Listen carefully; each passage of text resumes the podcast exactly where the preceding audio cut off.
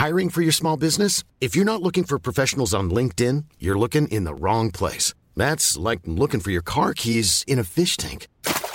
LinkedIn helps you hire professionals you can't find anywhere else, even those who aren't actively searching for a new job but might be open to the perfect role. In a given month, over 70% of LinkedIn users don't even visit other leading job sites. So start looking in the right place. With LinkedIn, you can hire professionals like a professional. Post your free job on linkedin.com slash people today. Jewelry isn't a gift you give just once. It's a way to remind your loved one of a beautiful moment every time they see it. Blue Nile can help you find the gift that says how you feel and says it beautifully with expert guidance and a wide assortment of jewelry of the highest quality at the best price. Go to BlueNile.com and experience the convenience of shopping Blue Nile, the original online jeweler since 1999. That's BlueNile.com to find the perfect jewelry gift for any occasion. BlueNile.com. When you make decisions for your company, you look for the no brainers. If you have a lot of mailing to do, Stamps.com is the ultimate no brainer. Use the Stamps.com mobile app to mail everything you need to keep your business running with up to 89% off USPS and UPS. Make the same no brainer decision as over 1 million other businesses with Stamps.com. Use code PROGRAM for a special offer. That's Stamps.com code PROGRAM.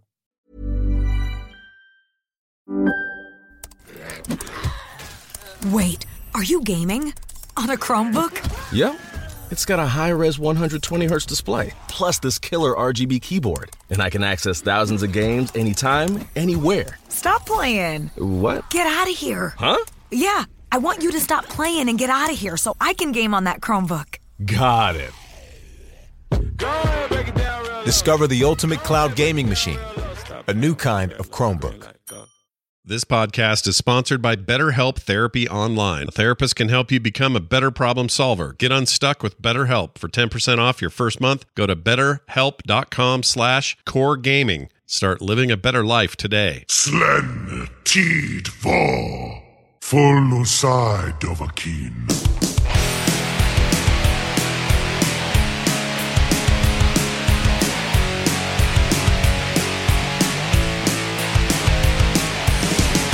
Hello and welcome back to Core, everybody. This is Core for Friday, November 25th, 2022. We hope you all had a nice uh, Thanksgiving here in the States, which is why we're recording tonight. Thank you for your patience. And also last week, where both Bo and I had COVID and uh, dealt with it the best we could. Still have a bunch of residual stuff. Bo, I think, fared a little better than I did, but we're alive. Hello, fellow alive man. How do you feel? Yeah, we, we made it. We made it. I'm back to mostly normal. As we discussed in the pre-show, I got the carpal, which I'm I think is from sleeping so much during COVID. Yeah. Nice. He's wearing a brace. You guys should see this. It's pretty hot. It's a Yeah. good looking It's Cool. I feel like accessory. I feel like a like proper esports gamer because you, bowling, yeah. you, Yeah. you see some of the esports guys. They wear those things because who knows what kind of injuries they have from playing all day. So yeah. I But it called actually out is- of uh, I called out of work sick one time because I played too much Diablo three Yeah. And my hand there, hurt. buddy. My hand hurt too bad to hold a mouse. Yeah. I was like, well, that's what I do for ninety percent of my job. I can't do this. Diablo is So- a, is uh, one of the worst perpetrators. They used to kill me to play di- more too much Diablo, too much Quake, too much Diablo, too much Counter Strike, and then the other big one for me was the recent me getting back into Overwatch. Took some training a little bit because the first few days, a certain part of my back hurt really bad and my wrists hurt really bad, and now they're fine. So, uh, Bo, I hope it's a quick recovery, and you don't have to cosplay that guy from South Park, the World of Warcraft player guy. That's Well, it's already it's already been a week or so. It's not a quick recovery. Like I, I think I really nixed it. dang, Yeah, well, dude. not from gaming though. It's not so. It's like numb, like all numb in my fingers. But I have still have movement, so you know. Yeah, I'm sure gaming doesn't help, but it may not hurt either. You know, lots get some- get some movement in there. I don't know. The I'm no doctor. Split, the splint helps. I think when I, I so Darktide came out, which we'll talk about later. I've been gripping the mouse harder, but it's hard to grip the mouse quite as tightly with Yeah. this thing because there's a there's a thing here preventing my hand from Right. clutching the mouse. So Well, good. I'm glad you're wearing it though. That's important. Well, hopefully uh, today will be a real good uh, return to form for us here on Core, and I think the best way to start things is to talk about this news. Uh, hey, Microsoft reportedly offered Sony a 10 year commitment to keep Call of Duty on PlayStation consoles.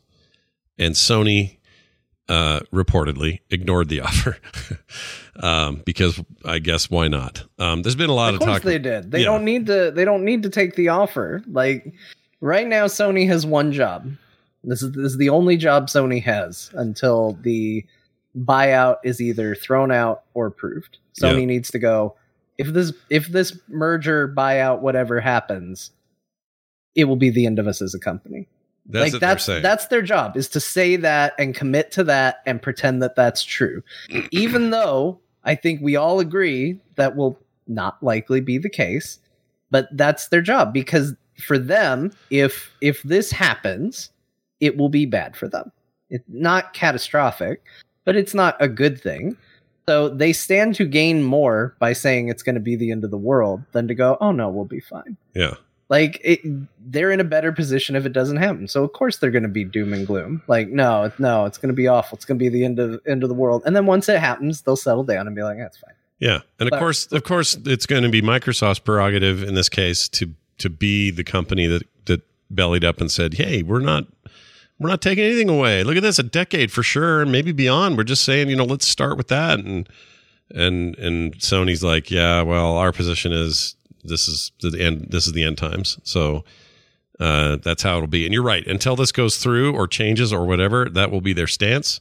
And then the minute that happens, they'll probably be open to whatever they got to do. It reminded me of a soccer player, you know, that their balls got lightly grazed, but they act like they got smashed to smithereens. That's It's a like- good analogy. Yeah. It's Spot like, on. yeah, yeah. That's fair. I think. Um, I think what'll probably there's there's talk of an FTC s- lawsuit or something. Not suit. It's, I forget what it is. Basically, a s uh, some kind of of of put their hand up and say, "Whoa, hold on a second, kind of moment for the merger, which could be a bigger problem than any of this. Um, if if it's I don't know if it if it, it at the very least it'll slow things and it may not go through as quick as everybody thought. But um, outside of that, Sony just has to sit and wait. And um, the the funny things, the funny articles I've been reading are are ones that are saying Sony completely throws the Battlefield series under the bus because they're basically saying without this one modern warfare style shooter game, we can't survive. There's nothing else for us to have that's like it. Nothing compares. And Battlefield's over there going, "Hello, shit, we're doing a thing." I think that's pretty funny, but Meanwhile, Battlefield, Killzone, Destiny, yeah, like all these other properties that are all over. Then no, no, no. And then at the same time, they're also going, "Hey, you all should buy God of War." The only action adventure game with Kratos that's going to be of this caliber and quality. It's exclusive to PlayStation, only here. It's just how it is. You know, it's Microsoft's job to downplay what this is going to do. They're going to be sitting there going, it's just, you know, it's a shooter and we're going to share it. It's going to be fine. And it's Sony's job to to say, well, the end is nigh. I think I read somewhere they said you're trying to turn us into Nintendo, which what does that even mean? Nintendo's a successful company? Like what? no. If anything, Nintendo goes the other direction where they they're the ones not letting their IPs go anywhere else. That isn't. That's a bad comparison. You're turning us into I Nintendo. I don't They're like, it. that too. Like, I've had to endure those exclusive Final Fantasies all my life. Like I, I don't want a Sony PlayStation all my life, but I want to play like Final Fantasy VII. I want to want to play the remake now, Mhm. and I got to get a box just for the one game. So like. They're no angels. I have feel no, No, pity they- for them. But they can go pound sand as far as I'm concerned. You know, like Yeah. It's like, oh, you're gonna be exclusive with Call of Duty. By the way, you're going to play Final Fantasy Rebirth on the PlayStation. well, it's not true anymore, right? Now it's on PCs, but still, console wise. yeah, but it's delayed. Like you know, that's a hype worthy game. Like I have to have it day of. Yeah. You know, it's it's hard to wait the year and endure spoilers. Like right. Plus, it's never, well, as far as I know, it's exclusive to PlayStation, not coming to other consoles. So PC aside, it's still a PlayStation exclusive on the console uh, side Yeah. of things. I mean, to their So- credit, they eventually do it there, but also Microsoft's like. We want Call of Duty on your PlayStation so, the day of launch. like they're they're better than that. Like that's what I mean. I'm like Sony's getting away with murder because they're they do exclusives, and Microsoft's like you know saying, hey, you know we won't do timed exclusives, and they're like, yeah, like John said, they all the, they're they have nothing to lose by going. Yeah, this is unfair for us. Yeah. So, I like don't that know. voice. I don't feel like I'm not trying to defend Microsoft. They have lots of money and lots of stuff, and you know, Yeah. whatever. But it also, you had to admit, the it whole thing Sony, is like so stupid. That's why I made the soccer analogy because I'm like, okay, it puts Sony on the back foot a little bit. They have to like do something that's counter to this move. And so the, the only counter they have is we hate it and we think it's bad for the business and we think it means doom for the industry. That's their move. And so now they, whether or not that move holds, I, I personally don't think it probably will. I understand why they're making it. And I guess I don't entirely blame them because what else do they news- have? You know? there was some news today though. The FTC is planning to. There's like a lawsuit. Or Yeah, I don't know what you call it. I mentioned it earlier. It's like a, it's not a lawsuit. It's like an injunction or something. Something, whatever the word is. But there's a thing. Like, you come to core for the expert analysis on Yep, the news. that's right, you Uh, there's a thing happening whereby the odds of the sale going through are decreasing. Mm-hmm. Whatever that might be, it's apparently a you know Jason Schreier retweeted it, so it must be But- legit. the core weather report, something's happening. yeah, something's going on. the sky's darker than it was. I don't know if you guys can And, tell, but uh, it smells weird outside. So Yep. must mean The something. funny going on. smell. There's a wind higher than normal. Yeah, it's windy. Something's happening. Yeah. I wouldn't go outside. That's all I'm saying. Oh, the wind Core- changed Core directions. says don't go outside. Yeah. I, I All that personally, to say is, yeah, go it ahead. could not, might not go through. I think it will go through. I think it will be not as smooth and quick and easy as everybody assumes it is. I think that this this thing will slow it down. It does mean court proceedings, and it means uh, presenting arguments and defending your position. And maybe they still come out on the other end with the reasons why this should go through, or they maybe they have to make an, a make some sort of uh, I don't know what- at, at this stage what you can even do to negotiate a different position. But I don't think it doesn't go through. Maybe I, mean, I want to go it- to this thing. Do they take comments from the public? Because some, I know here in Canada, like sometimes with the CRTC, the pub they do open some of these things for public comment. It's not like widely advertised. You have to know where to look for it because they're not advertising it on you, YouTube. Like, hey, call for comments. They do it in Canada. I don't it. know if they do it here. I doubt it. but they this, will. But maybe they will call for comments where people can submit it. And I want to be idiots. Uh, what's his name? I. Phil Spencer oh. said we're going to get more StarCraft. Yeah. Let the sale go through. That that's a case closed. That's a StarCraft. Yeah, I- now you one witness word witness Bo's, Bo's entire motivation in this entire thing is that. And you know what? I don't blame you. I want more StarCraft. Will it upset too. the industry, make it unfair? Sure, but we're getting StarCraft. We're getting more So StarCraft. put it through. Thank you. You know, yeah. that's Yeah. Man, if there was a public forum about this, I would go just to watch it. Just like watch person after person this guy get up and be like, uh, hi, my name is uh, Skillix from the Insane Headshot Posse, and uh, my whole clan plays on the PlayStation, and I have serious concerns that we will not be able to play Yeah. if this deal goes through. Yeah. Um, I, it would we would have to buy a different part video of- game console, and that's not fair. Uh, s- Um, John. I'm sorry, Sony for Skillix, life, and is it? Then they would sit down. And then they would Well, sit what down. if is there like we need to? Can someone in our listenership tell us if this is the case, and maybe can we like Sacha Baron Cohen it and go as like elite gamer? like look, look at me. It's like uh, it's Gorath from the Core podcast here to talk about why he wants StarCraft three. Yeah. I feel like this you would be a bad scene. I, I think I'd be too embarrassed to watch any of this unfold. I mean, I do. I, I, I my shame levels are. I'm resist. I have resistance to shame. you have low. You have high resistance to can- shame. Yeah. I have high resistance to shame and humility. So like, I, I can definitely do this. It sounds like a bit of a train wreck, but I would. You know what? I probably would watch it, and I don't think Well, they my- do it. I don't think this is going to have any public input because it's not really a pl- a public issue as much as it is just a. Hey, this is the biggest merger in tech history. Uh, it's so it's a little big, it's a little out there, it's a little crazy. Microsoft's the only one in the situation with the money to do it. So does that put them at an unfair advantage? But what does that actually mean? Is that a competitive problem? Like, there's going to be all kinds of like hypotheticals around this, but I don't think any of it is going to be me and you getting a voice. I I think it's just going to be them. Well, doing- Canada hasn't blocked the sale here. I know EU's doing it, UK's doing it, states are doing it. If there's a Canadian one, I'm going to be calling up the CRTC. there you go.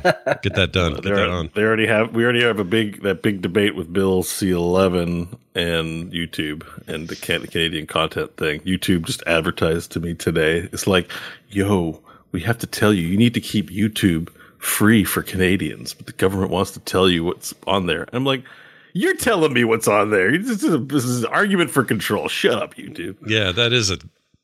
That's But really. Is that what they're saying? That's what their. That's their stance. They want to keep. Yeah, yeah, yeah. So I was like, open my YouTube app, and it's like, by the way, there's something huge going on in Canada. Like they're advertising to Canadian users that like bill this bill that's going through is like terrible because the Canadian government's gonna want to control your content, and it's gonna make niche creators make less money, and you're not gonna find the content you want.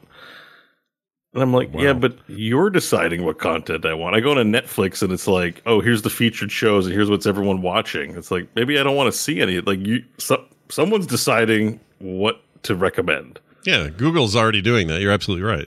You're a bunch of people I don't know whether you're a government or whether you're a corporation. Yeah, I don't trust any of you. Y'all suck. it's, it's it's the same different. Anyway, not to get too deep into that, but you know, it's it's kind of the same thing going on here. It's about money and control, and it's just like just release some StarCraft.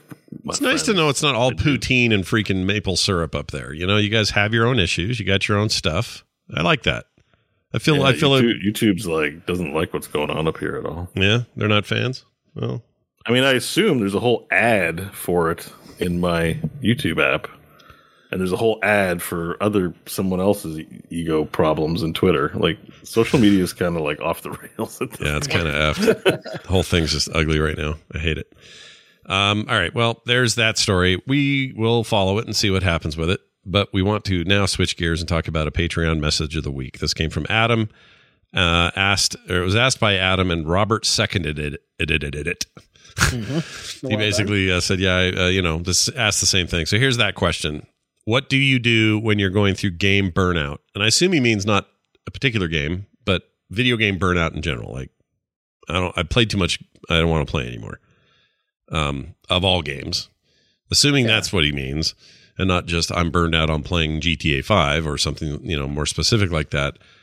Uh, he's curious about what we do in those cases. Um, John, do you have a method to your madness when you're like, man, I don't think I want to play anything? And I guess Well, to what end? I if guess you're it- at uh, yeah. I don't want to play anything. The best thing you can do is not play anything. Right, right. Like it's important that you don't define yourself in such a way that you don't give yourself room to be other things. Don't don't go. I'm a gamer.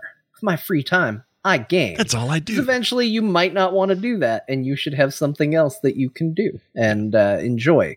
Whether that's you know, it doesn't have to be reading, but like in my first thought goes to read something instead, or you know, do audiobooks or draw, or you know, d- just find something else. If it's no games, then you know, don't don't do games. Don't force it. You'll be back before you know it when you want to break from whatever's next. But I did experience this a little bit at the end of Cyberpunk 2077. I put so much time and I got so invested into that world and that story and that universe that when it ended, I kind of got in a weird space because I didn't really want to go anywhere else. I didn't want to invest myself in a world again.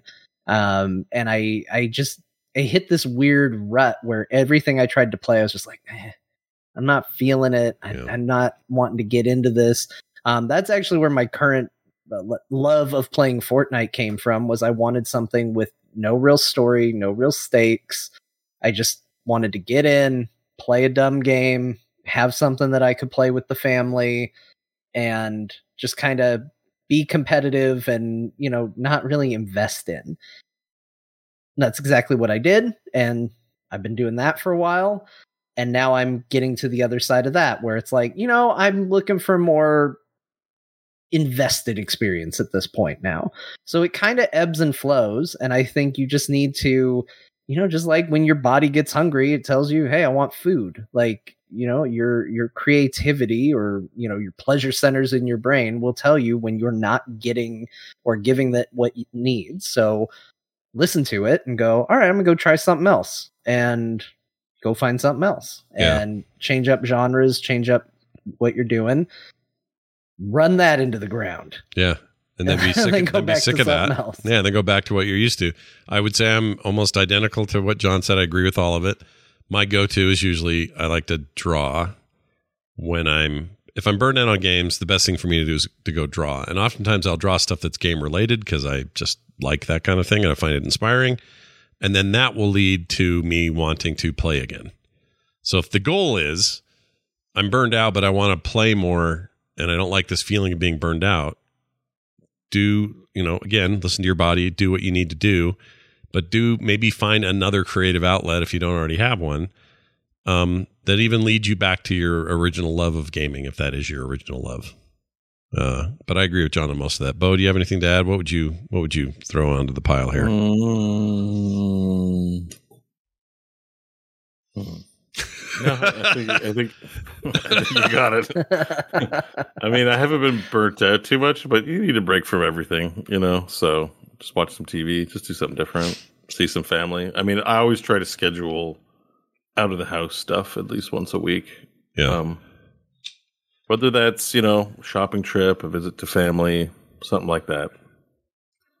Get out of the you know, and like I work, so I just like I don't know what gaming burnout looks like. When I, I've been burnt out, like after a week of a staycation where I've done nothing but game all week. Yeah. You know, but like I get, I get enough breaks from gaming. I'm usually that's why I'm up so late. I feel like I'm always in the mood for something. I just sometimes don't know what it is. And so, you know, digging through a giant Steam library is usually kind of a pointless experience. I just feel like, oh my gosh, I have so much to play and I just don't feel like playing any of this. And then I'll end up landing on something weird and old. Like even today, I'll talk about it later, but I've been playing an old game that just got a performance patch and I thought, hey, let's see how that is. And now I'm kind of hooked into the story again and I'm I think I'm gonna I did that with the desktop dungeons too. Like the I, I don't have burnout, but I do have like the what is it? A choice paralysis. Yeah. You know? Yeah. Like all Yeah. this stuff I do a show, all this new stuff to play, people have gifted me things, but the flavor of ice cream I want to eat is ten year old game. Yeah. you know, or whatever. ten year old ice cream. Mm. That, you know, that's more of an issue for me, but I'm never like the only time I'm not desirous where I feel burnout from games, honestly, is that my uh, my local IRL friends, Mike and Crofton, who I bring up on the show, we like to get together in real life, and I get sick of games when I'm with them because I'm like, I do games all week. I do a gaming show. Uh, Can we just hang out and talk, or do can we go for beers or something? I just I can't play games right now. Yeah. I've done it too much. Like especially if it's just been a busy week or I've streamed a lot. I'll get burnout when I'm like, I have an excuse to have leisure time away from gaming, and then it ends up being gaming, and I'm like, uh, I don't want to do this right now. Yeah. I think you're saying it best though. Just walk away from it. Don't do it. Like you if you if you feel like you're like forcing yourself, to just walk away and do something else. You know? don't ever force don't ever force yourself to enjoy a thing you're not enjoying. I say. Uh all right. Very good, you guys. If you are patrons of the show, you'll get an opportunity to answer or to ask us these kinds of questions, and we'll talk about them on the show here and there. So, huge thanks to Adam and Robert for that. Let's talk about games we played this week. First in the shared pool, uh, John and I played a bunch of Pentiment, uh, an Obsidian game. Yeah, that's right. Your uh, Fallout New Vegas people, your uh, um, Pillars of Eternity 1 and 2 people, uh, Outer Worlds, you name it, they make good games. And uh, they are now a solely owned Microsoft studio, and they made a game that they probably would have never made had it not been for something like Game Pass. They've even said as much. They're like, yeah, we didn't. We there's no way we make this without a service like this. So, so enjoy it. Uh, Pentiment is freaking weird Yeah, it is. and great. I really like Pentiment a lot. I think it's um so this is uh, just a little bit of background. When I had COVID a week and a half ago when it started, I couldn't play almost any game that had to make me be smart about decisions. I couldn't do it. It was just like give me something dumb and lame, an arcade game, some old retro game. Like I don't I can't play anything that is is too thinky right now. And so I didn't play this right away. Um, but as I started to feel better, this really fit the bill for me because it, it it's only that it's it's choices and it's decision making and the guy who ran who runs the team behind this particular game has a long history with amazing RPGs. Uh, I love the Icewind Dale series, for example, in the early 2000s, late 90s, early 2000s, and this guy was like one of the head dudes on that project, and it really shows i- in terms of experience with uh, dialogue and sort of you know making decisions that are going to matter later. This sort of stuff. And you may you may say, well, what are you ta- you saying this might this like Disco Elysium level stuff? I would say it's very different than Disco Elysium, but it's it's in the vein of like another great example of pushing this a narrative game further and doing it in really creative ways. First of all, it really strikes me as the art style. Uh, it's like set in the 1500s and it's all based on history stuff. So none of this is like magic or dragons or any of that stuff. And uh, boy, they go hard on that art style. Like it's Yeah. it, everything is a little The, the one thing I don't understand why they do, and maybe there's a narrative point where it becomes a thing, but why do I have to see typos when people are talking? Like, it's weird. that is one thing that kind of like it's a little endearing, but also as somebody who reads kind of quickly can be obnoxious because I'll sit there and I'll read, and then all of a sudden I'm like, oh, wait, what's that? And then they take the time to scratch off the text that they messed up and then reprint it the correct way. And I'm like, why do we have to see? Well, I think in a couple of cases, it's the it's meant to be character character um, building. So you've got somebody who's a little dumpy and lumpy, and he's and he's talking oh, to you. they mess up their words. and they mess up their words, and so this is I their way get of it. doing it. That's also the font differences. Like there's an accessibility thing in the beginning of the game where you can choose to have all the fonts uniform, um, or just to make them, more, you know, if you think it's more readable to have one single font, um, or if you don't do that, then everybody's got a different font or lots of different ones. Maybe not every single person, but um, and that's adds to that as well. So you've got a really frilly, fancy font coming out of the guy who's in charge of the abbey up there at the church or whatever. But then you got some guy on the street who's a little rougher, you know, uglier font that's that he screws up twice and scratches out and rewrites and and that sort of thing. I think that's the goal is to try to build narrative out of out of literally out of text. and Yeah. say and say here's more about that person that's just a little subtext, you know, for lack of a better term. Um, the the the other thing I wanted to say about that is there's no voiceover. It's hundred percent the sound of an ink pen scratching on parchment, and that includes uh, your character when he talks, anybody you talk to, um, and it's all done in this old Parisian art arty farty style. I don't even know what to compare it to. I'm sure there's an artist, it's a famous artist that I'm forgetting about entirely from art history classes that I took in college, but that this is all sort of based on. Um, but at the end of the day, the whole thing is about a big, massive murder mystery, which you have to unfold. And you, it, it takes a while getting there, actually, before you. yeah, I was gonna say that's news to me. Nobody's de- nobody's dead yet Yeah. with where I am in the game. yeah you you go quite a bit and it does it does an interesting thing where you know a lot of games ask for your background if it's you know a d&d style game or something a computer rpg it's like you come from the land of whatever uh, full of barbarians and something. Your parents were a-holes or whatever. This does that but it does it over time. So you know how smart you are with books you don't get to actually set that until much later well you know i don't know an hour into the game and it adds stats to you or gives you abilities and conversations that you wouldn't have had had you not chosen that. Um, a lot of this is going to sound, you know, like Baldur's Gate style uh, text trees and stuff, and it is in a lot of ways. It's just done in the background. But it's done in the you- background, You don't exactly. see it. Like there's no paper doll to look at and go, "Oh, look, I'm getting a plus five to this stat."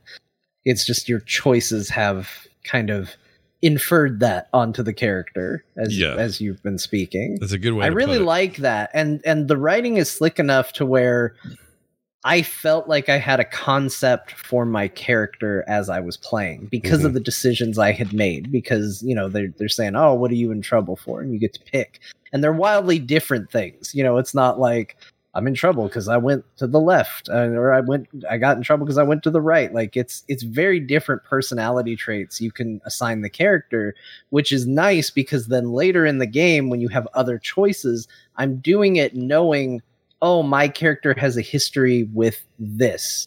You know, like my my character's a bit of a ladies' man, so I know that later when there's another choice, he probably would have made this decision, and it does a really good job of kind of building that character for you without too much like writing a background or feeling tied to a background and stuff like that. It's it's really organic character development in a in a fun way. Yeah, I agree. I mean, mechanically, although there are some cool things, you know, for the most part, you're moving around the screen, controller or mouse. Um, I played this on Xbox and PC.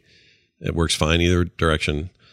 Um, it's on Game Pass, and uh, you you when you have these dialogues, you're clicking through stuff like you would expect, and then you're clicking things of note like, oh, I'm this door I haven't been in yet. I'll go in here, but you're not really mechanically the game. That's not where the game is. It's not about like you know where Fallout New Vegas is about as much about dialogue trees as it is about running around shooting shit, um, and leveling up or whatever. This isn't that. This is like almost entirely a story about a 20 hour as from what I've been told, um, story, and you making decisions in it. Lots of different potential endings and and all kinds of crazy different directions it can go.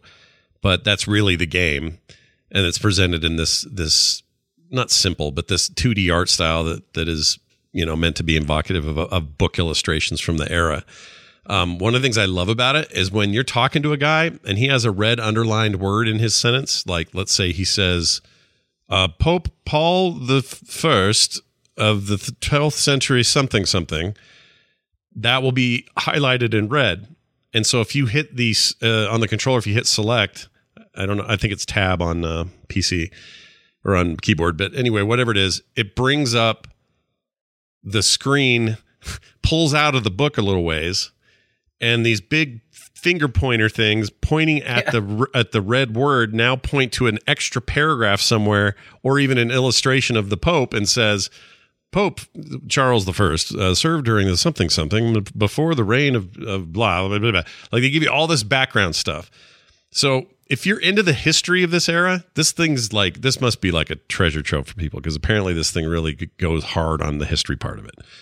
Um, so that's really neat. I think that's really cool. It does that. What I like about it the most, I think, is the game somehow takes an era. I find overall, I find this era kind of stuffy and boring.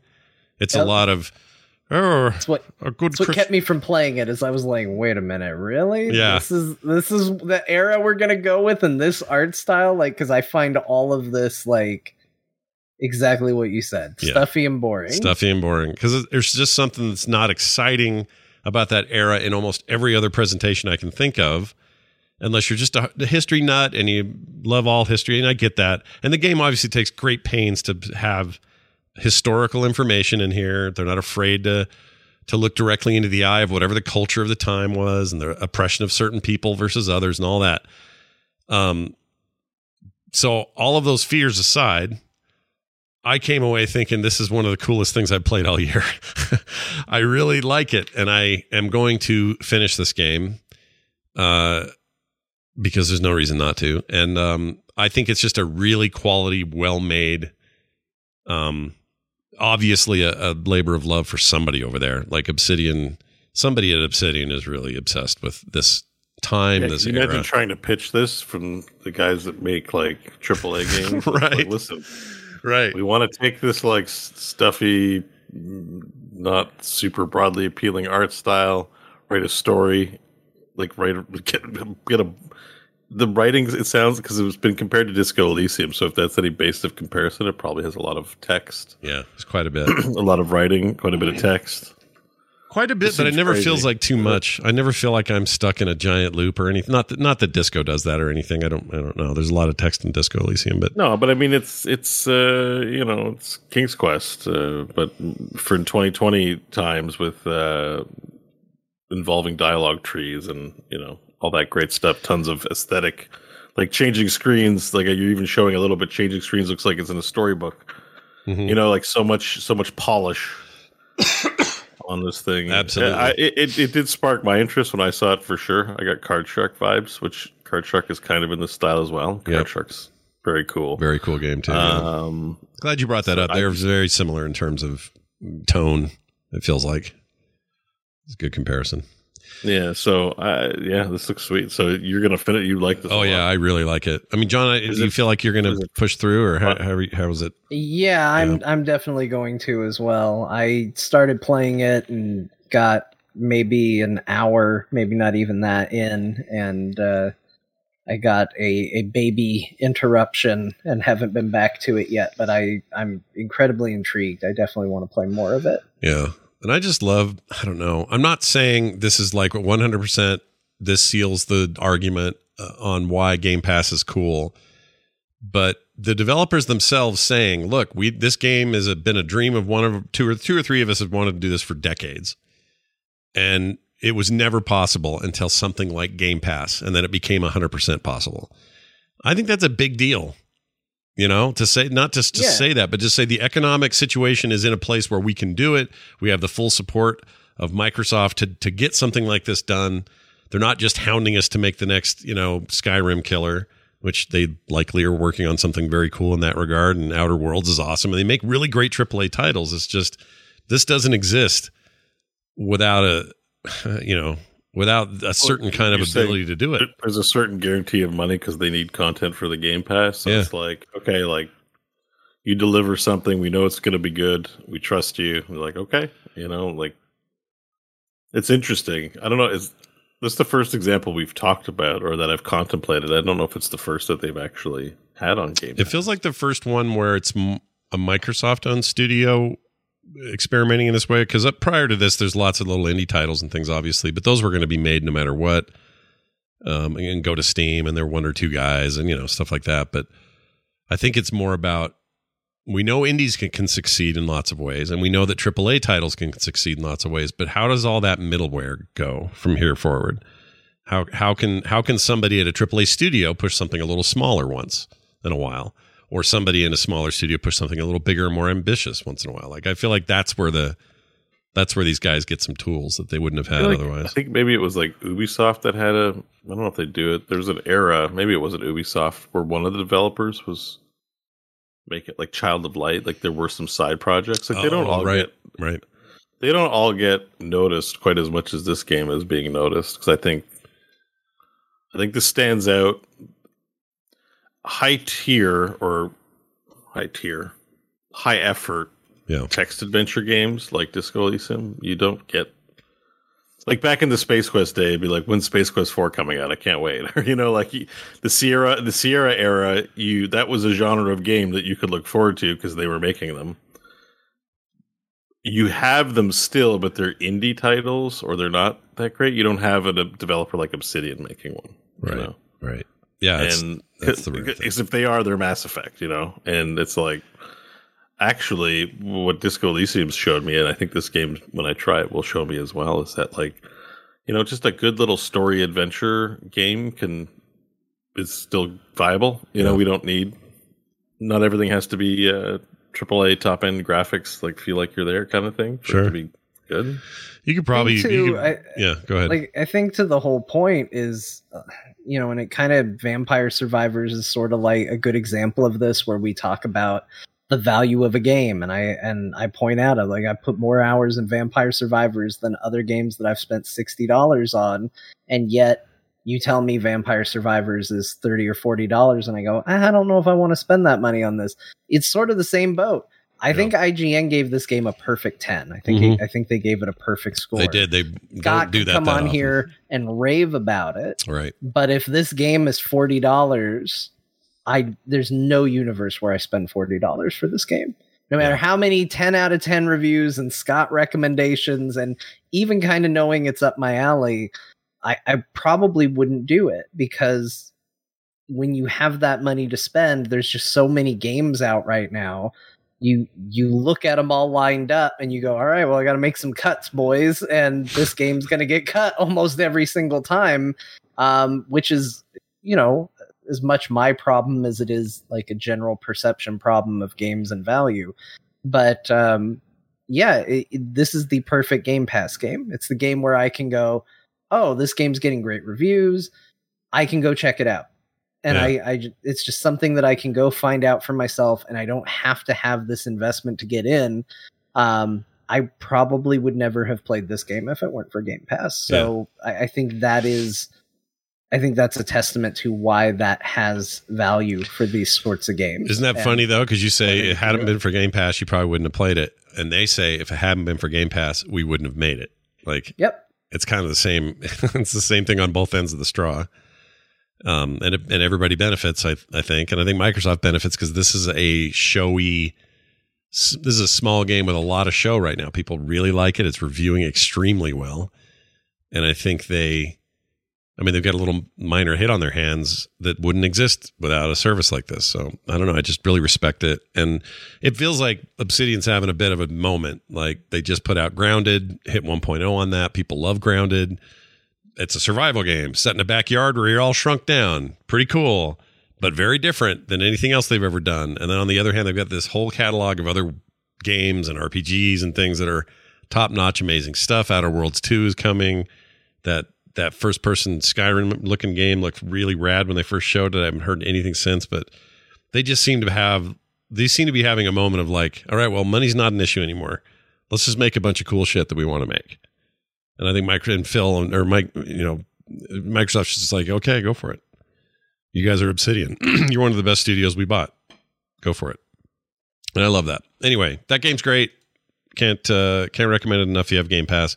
If you don't have Game Pass, it's on Steam and other places and stuff, and you can pay for it if you want to. But like John says, I think this is the perfect Game Pass game, and uh, in some ways justifies the reason it exists.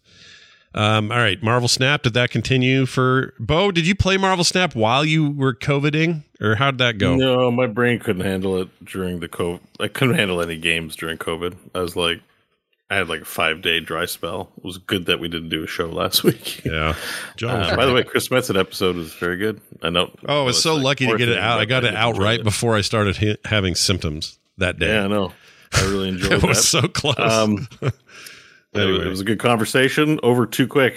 Yeah, it was You got to nail them down for three hours, not one hour. Tell them that's how podcasts. That's what our audiences demand, including Bo. Yeah. Um, but uh, no, the um, uh, no, I couldn't play during COVID. Like I had five, like even pick up the phone playing a game, and I'm just like stupid devil dinosaur. Like it just makes me so frustrated. I, I couldn't, I couldn't handle it. Yeah. But you know, it's the toilet. It's a perfect toilet game. Like I'm not really trying to grind to level 100 now. I'm sort of hovering in the 60s. I started at 70. I'm just playing whatever kind of deck I feel like. I'm at a point because I'm in pool three. I don't have the whole collection. It feels like people pull all kinds of random shit out now. So I'm, you know, yeah. I'm As somebody that just got bit. to 50, I'm in the same boat. Like I keep dropping from I made it to plat, so I did better th- this this, you know, it se- seems weird to say season cuz it's 3 weeks, but Yeah. done better this season than last season. I made it to platinum, but um I am I'm in the same boat, Bo. Like I there's so many matches I am 100% confident I'm going to win. I'm like, I got this. This is easy. And then they pull out like Magneto's been a real thorn in my side where it's like and I got it. And then Magneto comes out and moves all my cards and I'm like, now how the hell was I supposed to know Magneto was going to get played? In what Right, world should I have anticipated Magneto or you know, uh, a real strong um you know, boosting um deck comes out and I think I'm winning every lane and then all of a sudden I'm losing every lane. Um Mhm. Yeah, it's, the very- it's been really weird. the variability, um, including with the locations and now with the deeper card pool. Uh, and pool two was a lot more predictable, and then the changes during the events were a lot more predictable. Now it's like, oh, okay, I see a couple destroy decks. Let me build something that's like going to kind of deal with that. Then all of a sudden you're playing something else, and it's like that feels pointless. Yeah. And then, so then you just, I'm like, let me just do my own deck. And then it kind of, you know, that's where I'm at, where I'm just, I win, I lose, I win, I lose. I don't play enough to just, I don't need to prove every month that I can make 100. Like, that's for the people who want to play Snap for, you know, professionally every day, all hours of the day. I'm like, there's a billion games. Yeah. Toilet it is. Yep. It's so it toilet is time. still toilet and it is still like downtime between deciding what to watch next uh, on TV. I was watching Ibit do a really cool. He called it his onesie deck, but basically, um, because the vibranium area was the part was the thing this week or something. Yeah, Uh, what the do you call it? vibranium mine. Mine, yeah. You do a onesie deck with nothing but ones in there. So like Quicksilver and I think Hawkeye and I can't remember who else. All the ones, a bunch of ones. There's more ones you can have in a deck. But anyway, you fill this thing with your favorite onesies, and the vibranium mine thing makes it so you can never die. They can never go below one or one life, I Oh, guess. No, vi- vi- vibranium, vibranium. The event that it was their ones. Yeah. they cost one, and they are indestructible. Right. Because you don't want to build a deck full of just ones without that event going on, or just at all, because you get killmongered. With kill, Yeah. like killmonger is what played all the time, and it kills all the car. One drops on both sides of the the board. So Yeah. I think you're talking about the vibranium. That was the nice thing about it is they're indestructible. Yeah, that's it. That's all So it they was for. can't, they can't get killmongered, and um, yeah, that event was fun actually. Yeah, he was raving about that. Just because it was only temporary because the event ended, but Well, that's the nice thing is the events are not all great, but when they're fun, they're really fun because then you feel like a smarty when you build a intelligent deck and then you're winning a lot. So Yeah. I had some pretty, I had a pretty, I just didn't play a lot, but I was having a pretty good run during the vibranium mines. Nice. So that was fun. Yeah. pretty cool. Uh, so there you go. More snap in everybody's life. I'm pe- playing very casually, very toilet time. I don't even know where I am. That's fine. That's what it's for. I'm Yeah. finally getting to the point where I'm unlocking titles and other pictures, uh, Mm-hmm. other avatars, which is kind of nice because I got to say, like, I, I feel like they should give people more avatars in that game because through pool one and pool two, it is it gets really old seeing the same like three avatars for everybody that you play against. It's Yeah. like, oh, it's going to be one of these three. Once you get to pool three, you actually start seeing some some variety to it, which is nice. You start to see stuff that not everybody has. Yeah. Um, and I got I got some titles. I think I think I finally so the first title I got was Top Chef. Then mom says I need to play less or something like that was one of them. And I think the one I'm going to settle on for a while is needs to drink more water, which is universally true. That's just true. Yeah. yeah, the titles in the game are pretty good in general. I've I don't have the best ones, but some of them are pretty good. Uh, I think the something of a scientist is perhaps my favorite title that I've seen because every time you see it, it just makes the Willem Dafoe quote pop into your head. I'm something of a scientist myself. Yeah. Um, but uh, it, it's fun. It's a fun game. I, you know, I sometimes get frustrated with it. I am prone to get a little ragey at the RNG from time to time, uh, which makes the title always unlucky feel very earned at times. Because you'll you'll look at it, you'll get a location that discards a card for a player just ra- at random, right? And it's like, okay, well, what card did it pick for them? It picked Wolverine, which actually did him a favor because it then put it on the field for free. And then what did it get rid of for me? Well, it got rid of, uh, you know, the linchpin of my deck that I need to make whatever I'm trying to make happen happen. Yeah. So uh, I'm bad with RNG. It just hates me, but I am having fun with that game. I am sad. I got Arnim Zola as a card. Hmm. Uh, and for a while, I was running that with Black Panther, which was very meta for a while. And now I'm playing against people that know. And as soon as they see it, they just quit out of the game.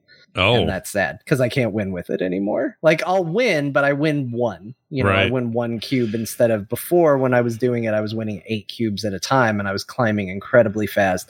Now everybody knows what to look for. They know what you're doing. And you basically, if you run that deck, you'll win, but you'll only get a cube for it.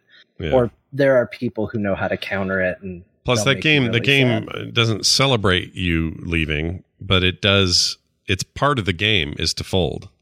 Yeah. It's not like Hearthstone where everything feels like a defeat. It's it's like oh that guy's pulling that. See ya. I'm gonna do another. You know, like it's not a detriment. Yeah, such a detriment. Sometimes it's like, oh, shit's over. Yeah. Escaped. yep. Yeah. I kind of, I really like that about it. Do you guys think uh, the only question I had about this game that I keep forgetting to ask on the show?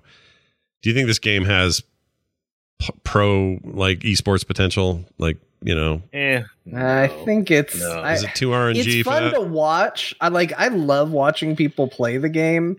Um, as much as it bugged me when he did it, I do think the game needs a good desktop mode where you can fan the cards down at the bottom. Yeah. Um, I, I think that's a real important quality. Uh, but I agree with that. but I I like watching it. I like watching the game, but competitive, like it's just too it's too random. I mean, you just get in sometimes and it's just like I, I've had matches where me and the opponent but we're both just like ugh. And I did the thing where it's like, okay, I'll quit if I'll quit, but I'm gonna wait to see if my opponent also quits and Yeah. we can both just call it a draw. Yeah. And that 100% happened. We were so Oh, wow. disgusted with the three maps that we got because it was like Luke's bar, you can't play cards uh, or they get sent back. It was the the Sanctum where you can't play cards at all, and then it was one where it's like every card here gets negative three power. And both me and my my opponent were just disgusted by it. We're like, you know, I don't want to do this, so we just immediately picked on turn three.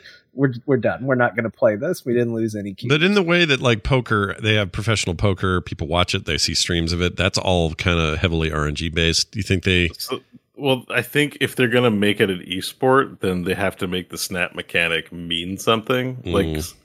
Traditionally with TCGs, it's like a best of five kind of thing, right? These Yeah. kinds of matches, or best of two, or it's a tournament, or there's a stage where it's draft. Like in Magic, it'll they'll do a period of um, constructed, and then they'll do draft, and then they'll do top eight constructed again.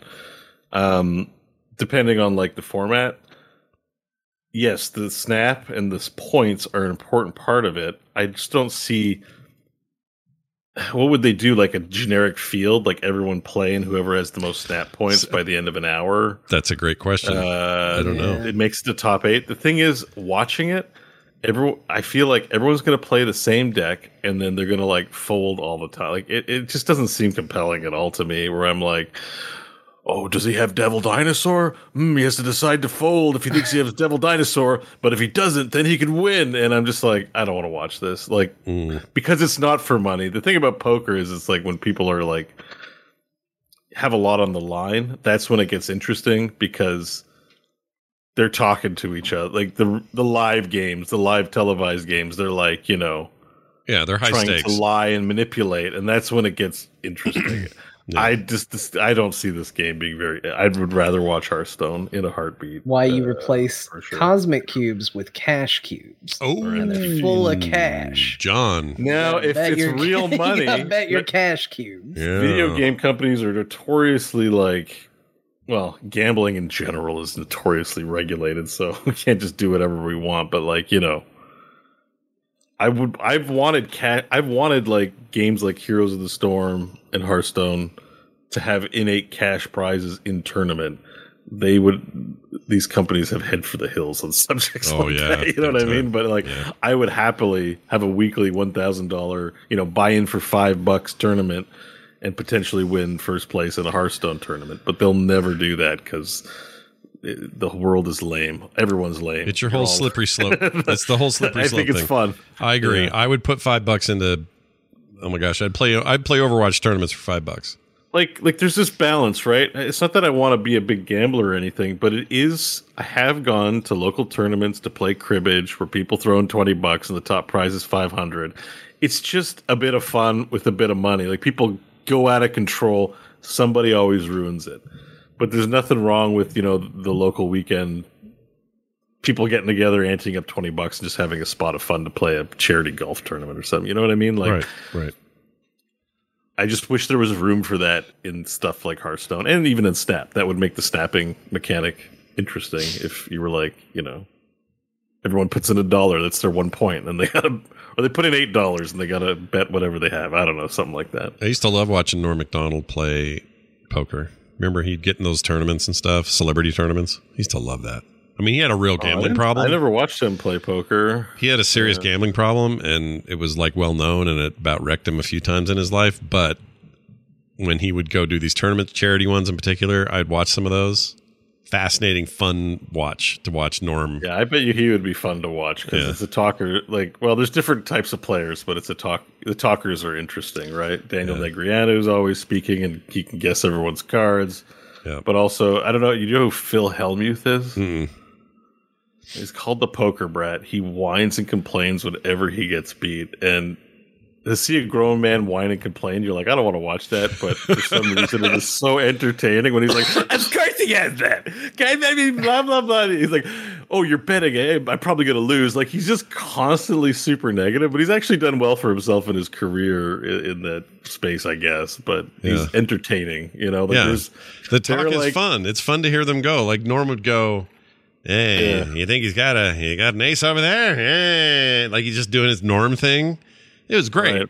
But then Yeah. he was a, he was Yeah. horribly addicted. So I don't want to make light of it. Well, it is gambling, and you know the, the problems associated thereof. But uh, it makes for good TV, honestly. If you have a bunch of good talkers at a poker table for Yeah. some real stakes, it's kind of fun. I got two kings. Eh, eh, eh, eh. it's a terrible impression of Norm. Uh, all right, uh, let's move on to the stuff we played individually. Okay, so I'm gonna I'm gonna talk about a thing that I'm so excited about. Uh, I figured out not didn't take too much to figure it out. It was actually pretty simple, but I figured out how to play Elder Scrolls Online on a Steam Deck, and it runs Wow. flawlessly on this device. It is so good on there. But when you go to Steam and you go to download it, it says, um, and I got a bunch of characters and an account and everything, and it says on there, this is not going to work on your Steam Deck. Like it full on tells you that. It says, we've tested it, we can't do it. And then I did some looking around. People are like, uh, that's not true. There's just a couple of, just like one little hoop you got to go through. And the hoop you- Bethesda lawyers. The- like, well, I don't. I think they're happy to have it on there. I don't think that's a problem for them. But it's it's really this simple. It's just that Proton, the all the Linux stuff on the Steam Deck, doesn't know what to do with their launcher because the way it works through Steam, if you have the game through Steam, oh, it's, is it? Uh, yeah. there's a separate launcher, and to deal with that separate launcher, you have to put a little line of not code, but a little Proton. Um, for what, I don't know what you call that. It's like a string. Uh, you have to just put that into the launch properties. It's no big deal. Took took me five seconds to type it, um, and then it did it. And I was like, "Whoa, this is working!" And then I was like, "Holy shit! It not only works, it works really well." And I played a shit ton of of the new expansion, which is also on sale right now in the autumn sale. The their new expansion High Isle went up for, or I think it went as low as like thirteen bucks or something, or sixteen um, for the sale. So that'll probably be over tomorrow. But anyway, there's somebody mad there that they can work around this. You know, because games like to have their walled guard. You know, things operate a certain way, and you're bypassing an important. I don't think so because in this case, you're not really bypassing anything. You're just getting over a technical hurdle that's not there to stop you. It, you're just playing it on a on a computer. I mean, you're still in their store. You're still if We're, you're we're not talking Nintendo, right? If this was Nintendo, it'd be a problem. Yeah, that'd be an issue. But this is uh, Steam. I mean, this is literally a game that runs on Steam on your PC. So in theory, all those should run here. Theory, the handheld is a PC. There you go. I go. Mean, it's got a processor and a graphics card. Yeah, exactly. all- Yeah. you know, and it runs mean, fine. It's, just previous to that little string of code, I you could only run the launcher and then it would it would fart out. But that was a technical limitation of Linux versus Windows, and this solved it. And now it runs beautifully. The controller support's great, always has been for that game anyway. And um, I just was I was a little blown away, and I got to run it at like max everything, and and I'm in my bed playing an MMO, and I mean, it's fun to be playing a current gen MMO on a handheld. yeah, That in the era where the knock GameLoft knockoffs were the only thing you could play on a portable device, now it's Steam Yeah. Deck really is something, man. It's cool. It won the uh, joystick awards yesterday that were announced, or th- this week, or whatever it was. They announced uh, they always do a best hardware of the year, and they gave it to the Steam Deck this year. So that's pretty cool. Oh, clearly, Well, like I I would bet on the the smaller screen too uh, of a handheld that the um, shitty dragons look a little better. I wondered if Dragon Beef was going to hold on. We need, uh, we got to play our thing. It's been a, too long. Hold on. Do I even have that? Holy shit! can you? play? Oh, wait, Jesus. No, you- that's not it. oh Jesus! You lose though, don't you, John? Because you Back to play Final Pokemon Fantasy Go. 14. That's not it. Final Fantasy 14 works on the Steam Deck. Yeah, it does. Yeah, I'd assume so because everything, every article nowadays I read about Gabe Newell is that uh, he plays with his son. Yeah. So he's like, he's Gabe is like the biggest Final Fantasy 14 head. So it, yeah, Is this he it? would Dragon. Beef. There it is. Dragon Beef. Um, Dragon the uh yeah like if it if it runs on steam it should run on steam deck unless there's some little cody thing that the dev hasn't done themselves and in this case it was and it's not even a hack it's just literally a string that says, "Hey, tell Proton there really is a hard drive here, so that it can get past this weird launcher moment, and then now you can just play the game." Okay. So it's really easy, um, and I think it's just as simple for running Final Fantasy 14 on there. Well, that's. I mean, that's great. That that just the news just keeps getting better and better. It's everything. You can use it as an emulator. Yeah. you can use it. You can use it to play your MMOs. You can literally play everything. I got to admit, it's kind of starting to tempt me a little bit Yeah. because all I got on my phone is Snap and Wild Rift. And, uh, and I'm Have you been playing? Have some you of played these, much? Some of these games, I'm just not that I, ha- I have so many games in my library. Some of these games, I'm just not going to play Yeah. sitting at my desk. I'm like, if I'm sitting at my desk, I'm here to work. I need to play something like Darktide that requires effort and skill to get better.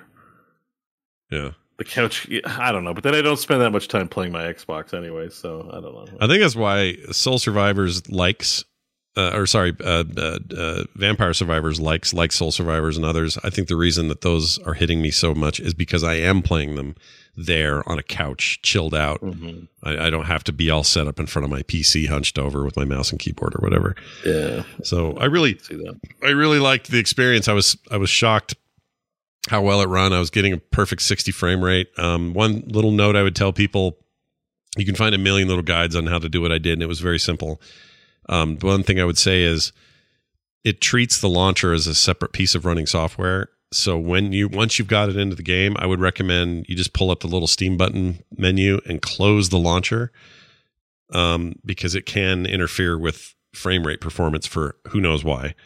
So just a little tip: close that down, and then bam, the game's fine, and I never have a hitch in it. So anyway, the game's very good. Hmm. Um, and dragons in it are really badass, really cool dragons. They're really great. They uh, put other dragons in I feel like to when shame. you say they're badass, you're half right. they're they're either ass or bad. Is that what you're saying? yeah. Okay, fair enough. Uh, what else? Uh, here's just a few mentions. Soul Survivor still playing the hell out of that. I got a bunch of characters up to level 30. Um, I got endless mode unlocked. I figured out how to do that. I figured out how to do the. They have a new boss mode, which is just like throwing nothing but bosses at you.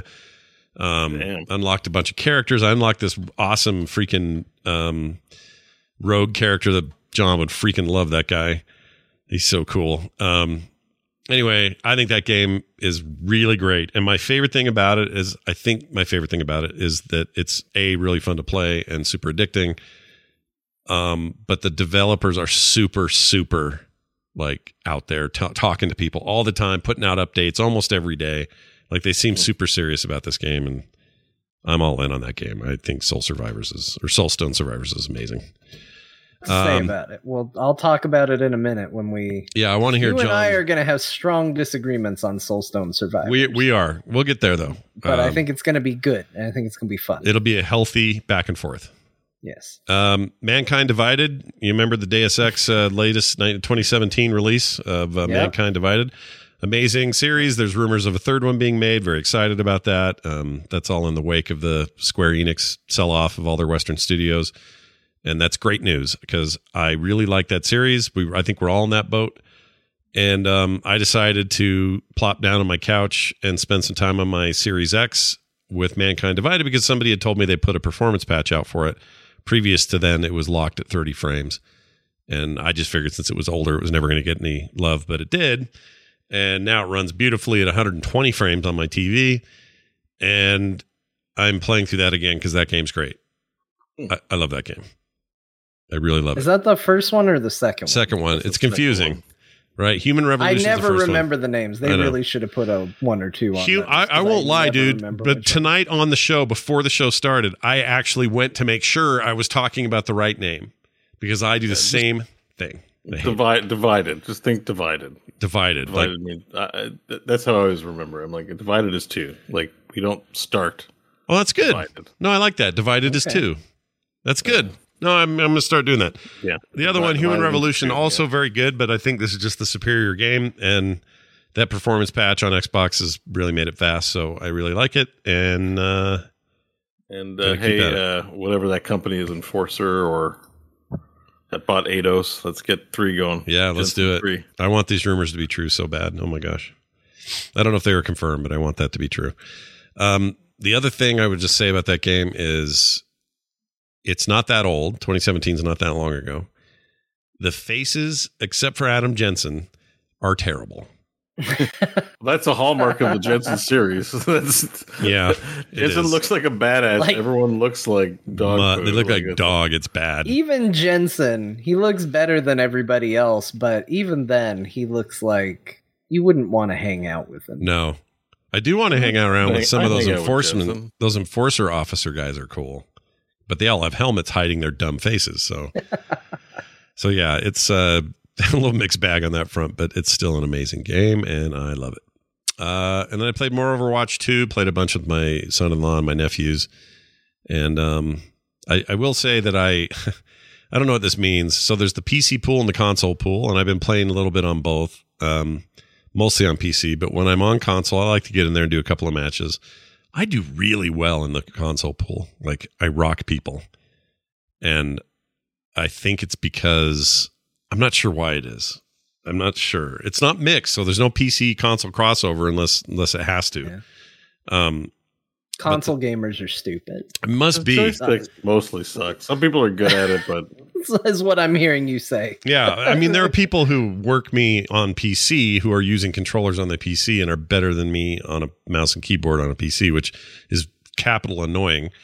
But on the console side, I just win more matches. I just win more, and I'm and, and I have teams that seem to be working together really well, and and I don't know why. I can't explain it, but I like the Hmm. crossplay. I like that my progress is getting synced, and I'm unlocking shit in both places. And like Lucy, characters like Lucio and Orisa and um, you know, I don't know how else to compare. The one like Genji's probably a pain in the ass on a console. I would have to think, unless you practice. oh my god, yeah, no, thank you. Yeah, no thanks at all. Right? I don't want Yeah. that. I don't want dead. I don't want. But yeah, there's some characters you can like. I'm sure Zarya is pretty straightforward to play. Yeah, yeah. She's not a problem. Um, Reinhardt's pretty good on there. Like, there's Yeah, plenty of plenty of characters that play just great with a controller, and I do really well on there. So can't explain it. Don't know what's up, is but it's good. with your who's your main? Uh, main. Okay, so my mains. I have mains now in each category. My main for tank is Orisa. Almost 100 percent of the time, I really like her. She stays alive forever. Uh, uh, healer pool, Lucio and uh, freaking Mercy. Those are my two go tos these days. Uh, there's a lot to like in the entire. he- I like the whole healer group. I like everybody, but I really like those two. And then um, damage. It's me or it's junk. It's between Junkrat. Oh, I don't know who else in there. I love Junkrat so much it's hard for me to play anybody else. But oh, I like the new Bastion's great. He's super fun. Cool. And he feels like a meta game because he's like on the in this right situation, he's so formidable you're all gonna get burned down if you're in my way. But then that can change in like a single heartbeat and I am dead because somebody back there smart enough to know how to pick off Bastion because he's really he's made a paper these days. So I, I find playing him very like I feel like I'm I'm I'm just skirting the edge. I'm living on the edge. Like I don't know, it's hard to explain. He's really good. Uh, all right, so that's what I played. Oh, and then uh, one last note. I just wanted people to be aware of this so they can take advantage of it if they want to. Witcher Three Complete Edition, which has all the DLC, uh, is currently ten bucks. Is all nine ninety nine on Series X and S, and everywhere actually. I think is about that cheap. And uh, anyway, there in particular, PlayStation Five also uh, get it that cheap right now because it's usually 50 but also they're putting out a brand new patch. I think it's already out uh, a next gen patch not just an upres patch not just a faster frame rate but like higher res textures better frame rates hdr tweaks a bunch of stuff to make it like a modern running game. And the side by sides are insane how much Yeah. better it looks. So i'm just saying right now is the time to do it. If you don't own it there 10 bucks is nothing for that game. And the next gen patch is free uh, if you buy it even before the patch, and it just seems like a no brainer. So I would highly recommend doing that. I haven't actually fired it up, but I went and bought it for ten bucks because why not? All right, John, let's get to the Survivor like battle royale. Uh, I've played all these that you've got on this list. Yeah, so I I did a U and I Mhm. decided to do a little experiment and play a bunch of I guess we can call them survivors like games like Vampire Survivors. You've talked about a lot of these already. I decided to try a bunch of them because they're um, it was a low barrier to entry financially to try these games. Yep, it's true. Um, and so I'm going to name the four that I played, and then I'll go in reverse order of how I feel about them, right. which is not the order listed here. So you'll be in suspense. okay. Um, so I, I got a 100% done all the achievements, beat the game on Vampire Survivors in its 1.0 release state. So I've I'd already played a lot of that, but I did go through and finish up unlocking everything that I hadn't unlocked and kind of doing everything in that game. Close the book on Vampire. And they've got more coming down the road, but but you beat what they've got. That's the game. Yeah, but what's out there for what they consider the release? It's no longer an early access version of the game. I, I completed it. Uh, I played Soulstone Survivors. I played Brotato. Yeah. I played 20 minutes until dawn. Yeah. Um, or 20 minutes till dawn. I don't remember what it's called. If this is the, the full mono- until, or is monochrome it- one. Yeah, Yeah, the This is one the, the, uh, one that turned Bo off visually. 20 minutes till dawn. It's not until dawn. Till dawn. Um, Got it. So those are the four I played. So going in reverse order of how much I like uh, from least favorite to favorite. My least favorite of the four is Soulstone Survivor. That's insane to me. insane to me. I can't even believe that. There's so much more depth to that game. I, I And uh, I'm blown away. I think that's I think that's maybe the problem. Mm. So uh, I'll tell you the reason I don't like Soulstone Survivors is it is too active and involved to scratch the survivors like itch that I want because when I play these games I'm not looking to play a video game like God of War or You need your other something- hand for something like something that. Yeah, yeah, there you go. I'm busy. I got other things to do. I'm not looking to have a deep, engaging experience. And this is a little too involved to be that. And it's a little too simple to, in my opinion, be fun on its own merits outside of that. If I'm wanting to play something more involved, this isn't going to be top of my list anywhere close to it. And if I'm looking for something more passive, like a survivors like game, then this is not what I'm looking for in that regard either. Now that said, is pretty slick. I th- I kind of like the dash button. Um, it's certainly one of the harder ones of these games. Again, it's it's much more involved, but I just found it to be a little too chaotic, a little too about like dodging, and uh, which is you know again, it's a very active thing you're doing in a game that's traditionally about just walking in big loops and picking up things. And I also found that I didn't really care about most of the upgrades that I was getting. Like the upgrades popped up, and it was like more often than not, I just felt a big shrug about whatever I was getting. I was like, I don't know. I don't I don't care. None of these really seem particularly interesting to me. And I would just sort of arbitrarily pick them and be like, all right, yeah, I, I guess I feel more powerful. Um, the concept of the bosses, like it certainly has much more interesting boss encounters than games like Vampire Survivors does. Um, but again, I think in some regards that's good, and in some regards that's bad because when you get into weird like okay well i gotta dash at this point but there this one does a huge wind up before it hits. So if you dash too early you don't have your dash for when you actually need to avoid the attack. It's just a lot more thought than i want to put into one of these types of games. And while it was a very slick package i think like the look of it is very good. Being in 3d it looks very good. It just overall was a little uninvesting to me. Like I just didn't care about the upgrades. I didn't care about the characters. I didn't care about none of it felt really, really good to me. Wow. Um so what part do you think Scott would agree with? well, I mean, the part. I, of, I You were saying like I have some criticism. So, I think I'll- yeah, I'm, well, curi- the I'm curious. I think I think we're in the same boat is I think Scott isn't looking for that passive play. So I think the thing that I don't like about the game is the thing Scott probably likes more about the Oh, game. Because this is probably on the higher end of the spectrum. There's some skills you have to actually aim. The dashing is an integral part of doing boss battles because they basically auto align with you and they do this big wind up where you see like okay here comes an attack and when it fills up they're gonna they're gonna throw it and they will be aiming at you until the moment they go to launch it so you have to time when you dash properly um and it's it's just more involved and i think scott you know tell me if i'm wrong i think he likes that whereas that's not what i'm into this genre I think you nailed it, and I'm. That's why I think that this actual disagreement is actually perfectly.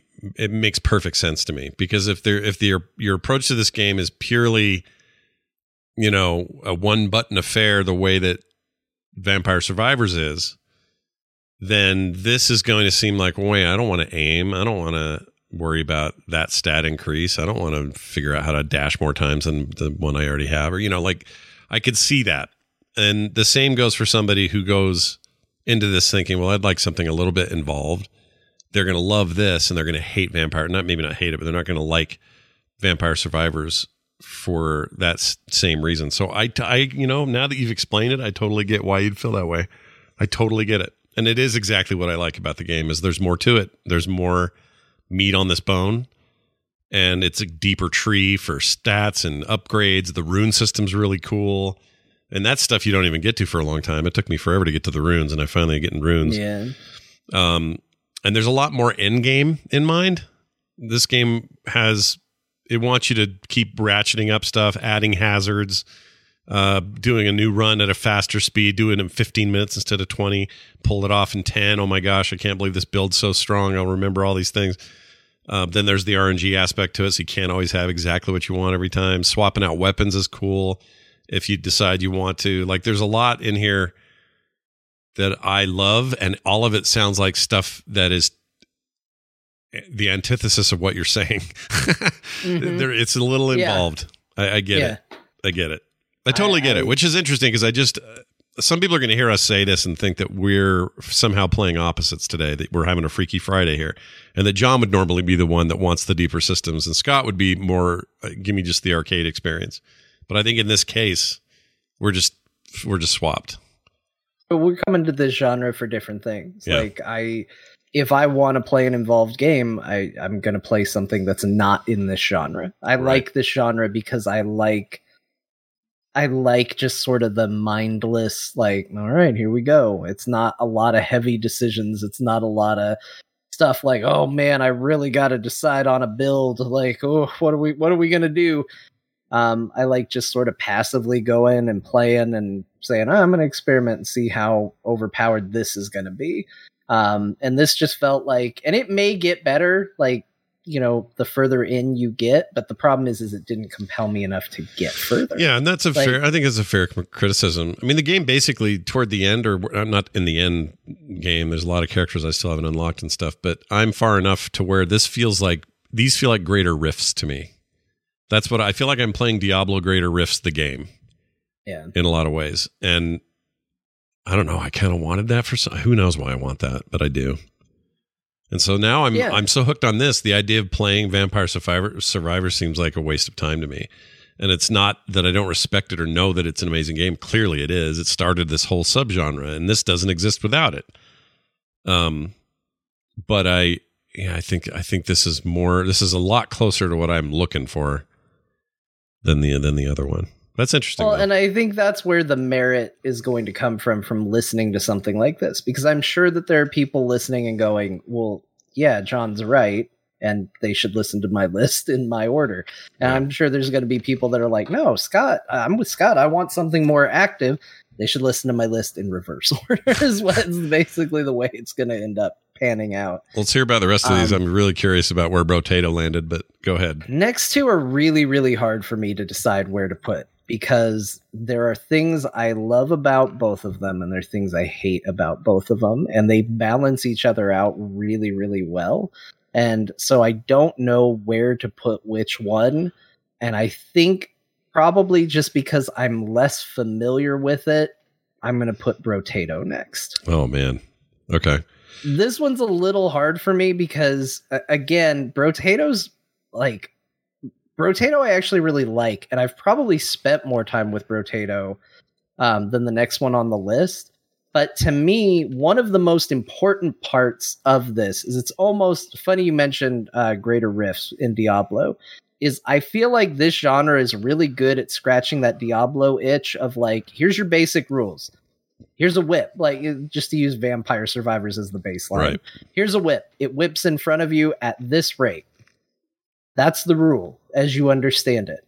Now we are going to break that rule, and it's an understanding on how we're breaking the rule and stepping outside of that rule that you gain the understanding of how cool these powers are and how much more powerful you become, and then you end up breaking the game until until you're just insane, and it, it's just insanely overpowered, and they're throwing a challenge at you that is also insane to match your skills, but it's just crazy how how cool your build has become. I have a harder time reaching that with Brotato. In fact, despite playing a lot of Brotato, I've yet to reach it.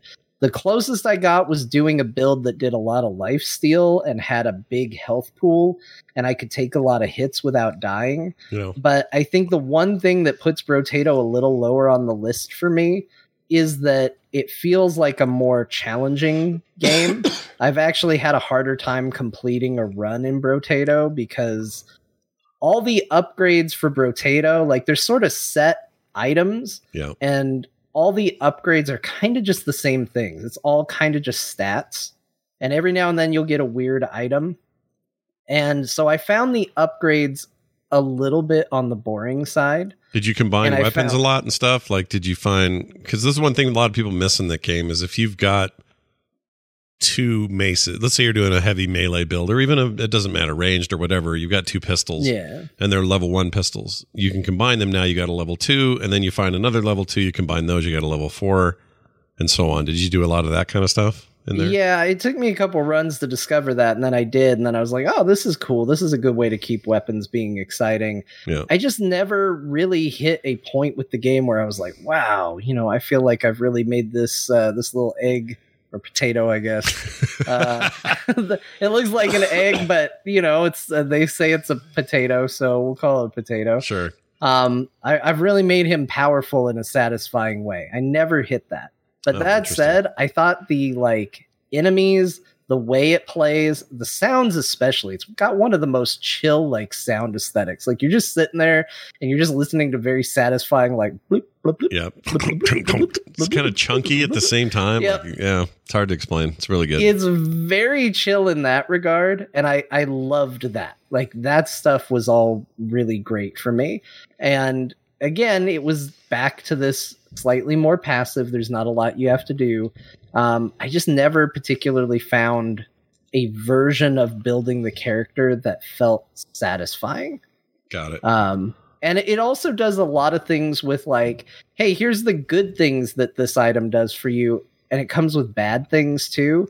And I've never been fond of like the you get this, but we're taking this away. Mm. Um, I find that the steady power increase is always a little bit more fun, and this game tends to be like, well, here's the pros, but it's going to come with a lot of cons too. Yeah, it'll be like you Um, you beefed up 10% extra speed, but now we're asking you do you want to have 10% damage increase at the loss of 5% speed? So now you're back to only 5% increase over over base. Like that's that is a thing.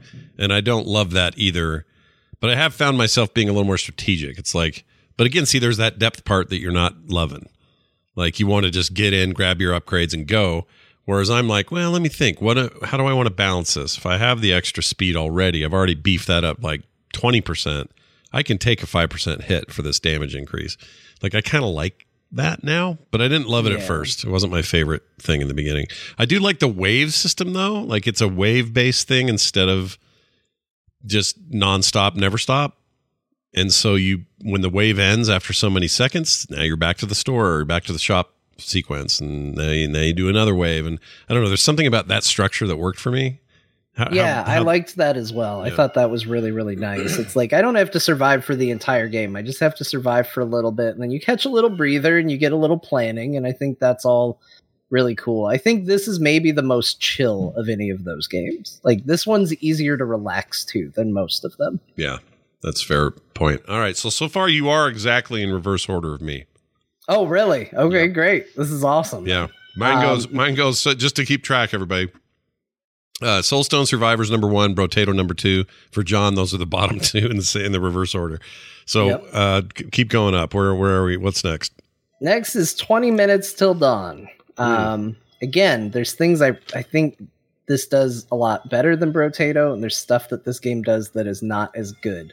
Um, to start with, just the the negatives, the art style is very stylized, but when you're spending 20 minutes staring at black and white and red, and that's all you're seeing, I just constantly found myself zoning out to a point where I couldn't focus, and I was like, "Oh no, Uh, oh no, what is what is happening?" Um, I also, again, it kind of goes back to the active thing. You have to actively shoot in this game, Oh yeah. and it's not terrible, um, but I, I don't Almost love. as if I- colors make games awesome. I knew Bo was. I knew he was going to have a take. Yeah. I couldn't wait. But uh, he's not wrong. Like when you're looking at waves of them, and you've got just the the like three colors to go off of, I just get lost in it at a certain point. Like, and I I really struggled with that. Where I, I had a hard time. I was getting hit by enemies simply because they were blending too much into the background. Yeah. Um, Also, the trees are a real bastard in this. yeah, the trees are dicks. You can get hurt by touching the trees, and the hitbox form isn't where you think. Like you would assume you could cross the tree up by the canopy, because in theory this is in 3D and the canopy isn't on the ground. Um, but you'll take damage if you try that. Yeah, trees So- trees are dicks in this game. I agree with you on that. There's also there's That- a stat for how far you can see, which is that frustrating kind of fog of war problem that the game has. I don't love that Yeah. either. But anyway. I, I think, and this is why I had a hard time putting it above Brotato. Um, the frustrating parts of this game I find really frustrating, but this game does a really good job at making the weapons feel unique and interesting, and it does a phenomenal job with, oh, I just stumbled on a build that has made this game completely different and insane Yeah. And I I played as a character that had a bunch of health as their trait, and I did a shotgun build. And because the shotgun just fires two shots and then it needs to reload, I started taking abilities that would do damage anytime you reload. Well, I'm going to be reloading more often because I only fire two shots before reload. So those abilities are going to be going off more frequently. Then you up the speed with which you reload so you can reload more frequently. And before I knew it, I created a character that went from this, oh God, I got to run constantly and avoid these things and shoot, to firing in 360 degree angles, blowing everything up around me. I felt like a badass. And it hit that power fantasy. The game was still hard. I, I still was at risk of not making it to the 20 minutes. I've only ever made it the full 20 minutes once but all of a sudden i felt like my character was at a level to deal with the challenges and i think that that to me is the mark in my opinion of what makes these games good is did you hit that really cool power curve where you're like ah i'm awesome and I'm, I'm doing crazy things outside the scope of where i began which was firing two bullets real slowly I do you know? like I also like that this game has a 10 minute mode. Um, and it doesn't just be shorter, it just ramps up everything faster. So you have yeah more power quicker, more enemies quicker, 10 minutes instead of 20. It's just viable. It's just it's as viable way to play. It's just nice to have an option where you're like, I don't have 20 minutes, but I do have 10. And so I can just whip this out. I like that about it. And chat says this, and and it was actually the next thing I was going to say, and it's very well, which is love the mix and match potential. Yes, because this game is based on both character and weapons. You can do some creative builds across, like, oh, well, I'm playing this character, but with this gun, and that unlocks these abilities. Like, you can create more diverse builds and and do some crazy things within that. Um, and I think for that reason is why I would put it above Brotato. There are still, again, some things I I don't love about it that are are kind of rough. Um, I love the look of the art. I just, especially when it gets busy near the end and you spent 20 minutes staring at green and black and red, you go, "Oh, I'm just sick of looking at this. I just need to look away." Yeah, Um, I think Bo's. I mean, I- at first I thought he was being a little hard on it with the with the lack of color or whatever because it's a stylistic choice, but I think he's probably right. It's a- Yeah, it's a, little I- low, it's a little sparse. I don't agree with him in all games, but I I think The genre is already low I effort think in this particular game, these are already, according to Bo, these are already games that they built in two hours anyway. So yeah, yeah. They're, it's already low effort enough. didn't like- require any time, any thought. Just required an afternoon you can leave the- and a you can leave the bag for color their in. money. Yeah, you can leave the color in. I love it. Can you even kill those Um, trees? I can't remember if 20 minutes till dawn lets you kill those trees. I think at a certain point the trees come to life and turn into monsters. Oh, and they're dicks. I, I don't know. Yeah, Trees I think I tried to kill one and realized like, oh, they're a lot of they're a lot of work fighting them. Um, so that leaves one game. It's probably not going to surprise you that the game I got 100% in is the one that I think is hands down still the best of these, which is Vampire Survivors. And you don't think Um, that just because it's old, reused freaking Castlevania art, right? That's not your reason.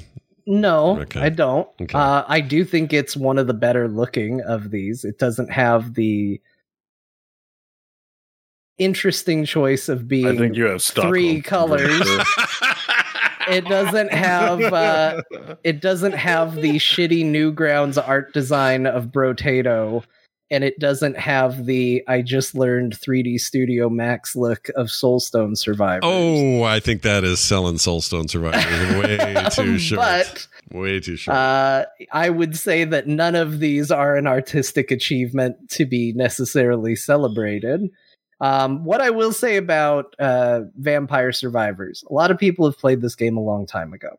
A lot of a lot of stuff in this game has changed, um, and I think that this does everything that I've said is important in this in this genre, and I, it does it better than all the others it has very passive play experience. It's not pressing a lot of buttons. It's not adding dodge mechanics, um, which is easy to just qualify as simple, but that's kind of the point of the genre. Um, and it builds in such a creative way that the build diversity in that game is just insane how how crazy over the top it can get uh, i shared with you a picture scott that was uh i was like hey here's what late game vampire survivors looks like and it was outer space like the entire screen was filled up with particle effects. And that's what it is. Like that is the that is the ramp up. You go from well i'm throwing this little whip to the side of me to i'm literally obliterating the universe. It's showing galaxies to me and i'm firing bullets through them to destroy everything on the screen. Um, they've put some really crazy cool builds and items into that game a lot of different ways um, by putting in because at the time I first played it, it was always, well, you pick this active weapon and there's a passive weapon that ties to it. So you almost don't have to think about your build because you always pick this with this and you always pick this with this. But they've done a lot where it's like, oh, well, these two weapons with no passive items can upgrade to a super weapon together, or these two passive items with this can upgrade. Um, you can do a lot of things with, I'm going to go and do a Reaper killing build so that I can kill the the Grim Reaper that comes to kill you at the end, which is something that you can you can look at and do. Um, they've just put more into the game to where it's not just like, oh, I got to make it 30 minutes through this game. You can actually form your own objectives on what you want to do, whether that's trying to unlock secrets, which there are a ton of secret things hidden in this game, um, or achieve certain goals that you didn't have before. Feature wise, the game is extremely robust. It has the same thing you had mentioned earlier, Scott, where it's like, okay, you can play the game. The clock is still going to read 30 minutes when you're done, but everything's moving at two times speed. So you're going to be doing it in 15 instead of 30. So it kind of has that same principle as uh, as the 10 minutes till dawn, um, Right. or the to the 20. I do like that. Um, yeah. That stuff is really good. It's got a hyper mode if you want to move faster.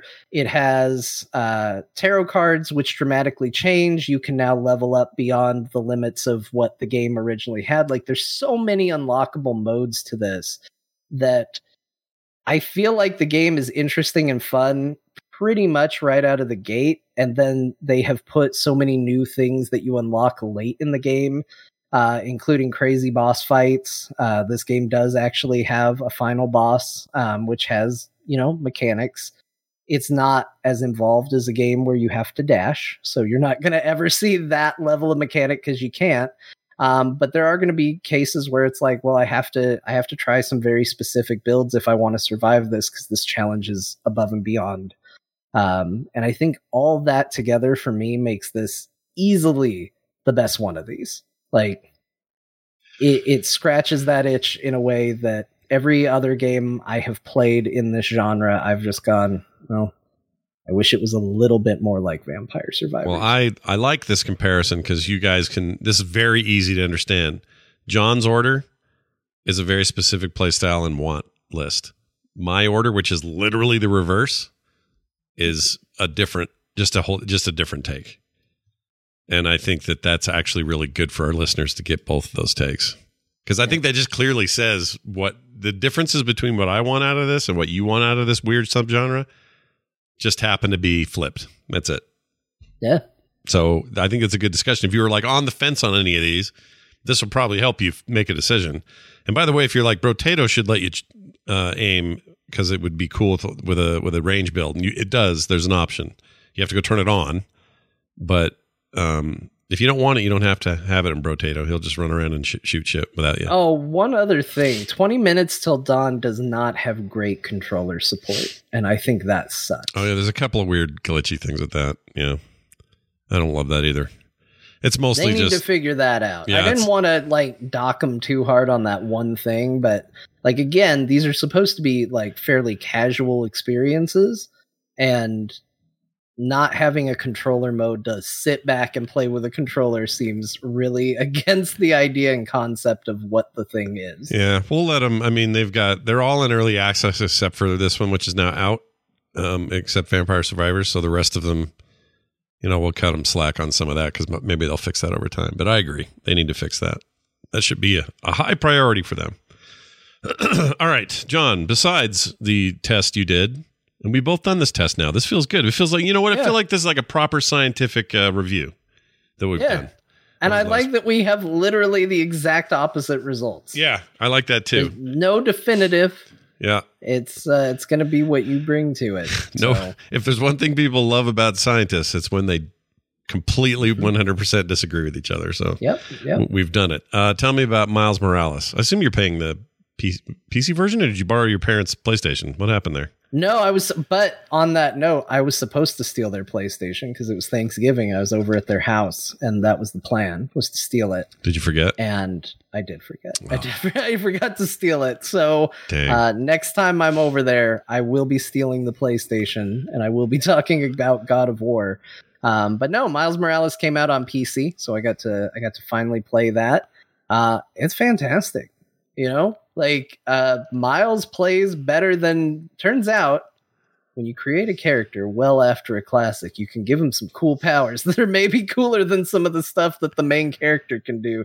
Because those Venom Blast powers that Miles has sure is handy. Yeah. Um, I really like it and kind of makes the combat, uh, which you know, it uses a very Arkham style combat for a Spider-Man game. It makes sense. Um, but uh, it it lands a little extra oomph that you can do in combat that I felt like the original Spider-Man needed, rather than just hey, here's dodge punch combo, dodge punch combo. Um, being able to kind of do an attack that's gonna like just knock even a big shielded enemy on its ass, like that feels great. And so I, I think Miles Morales actually has far better combat than the original Spider-Man.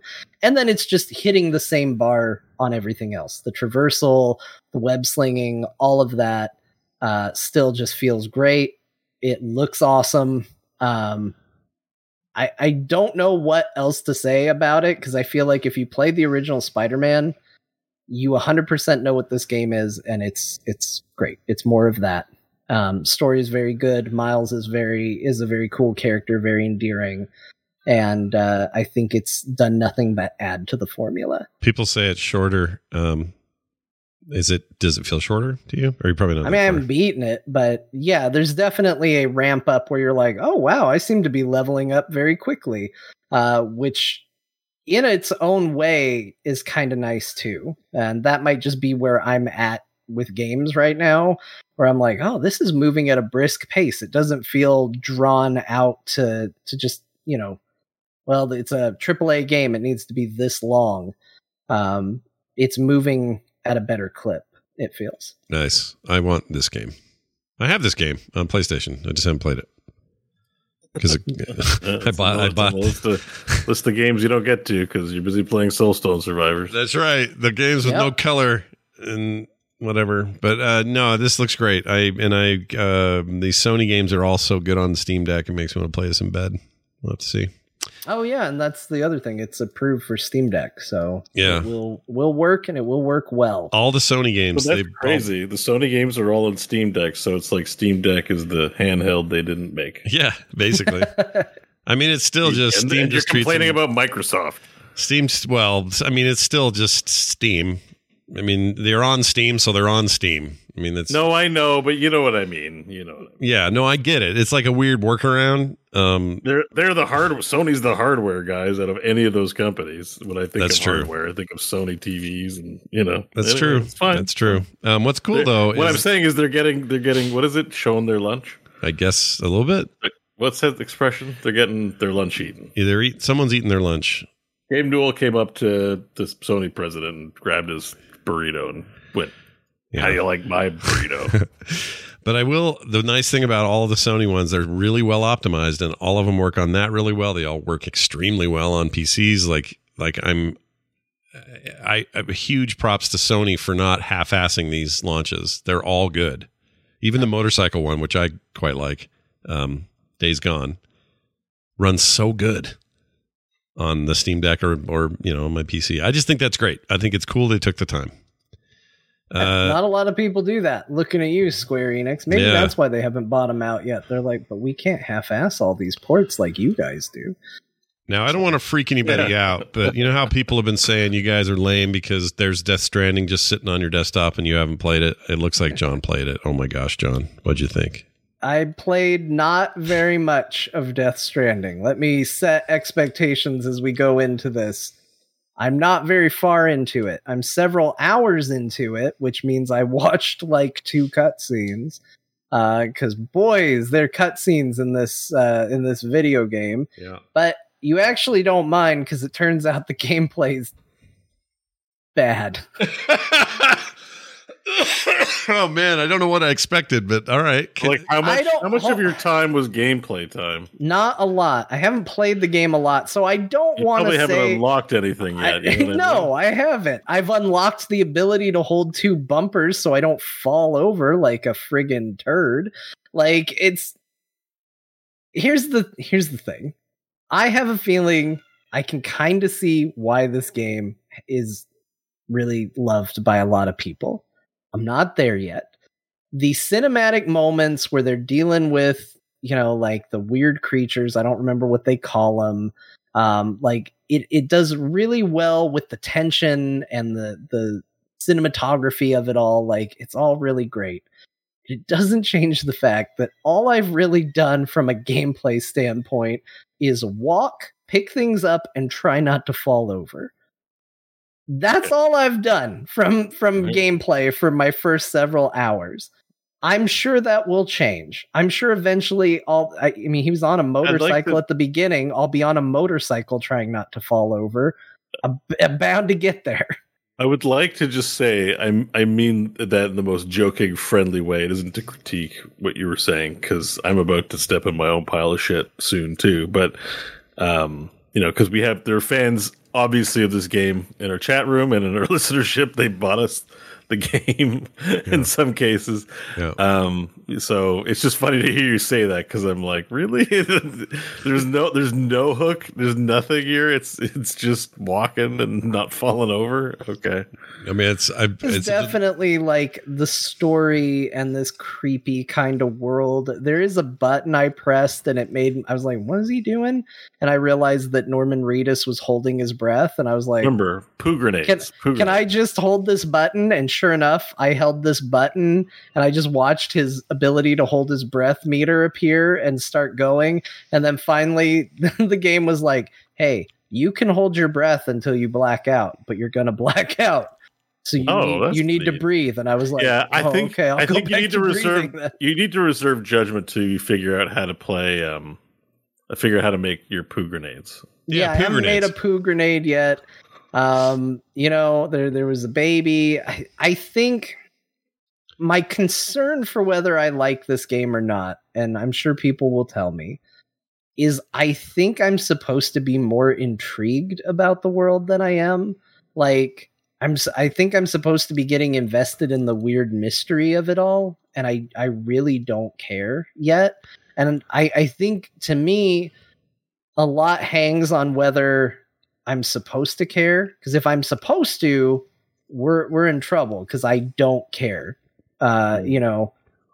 But if I'm if it's just like showing me stuff and I'm supposed to be like, all right, whatever, and it's gonna build up to something from here, then we might be okay.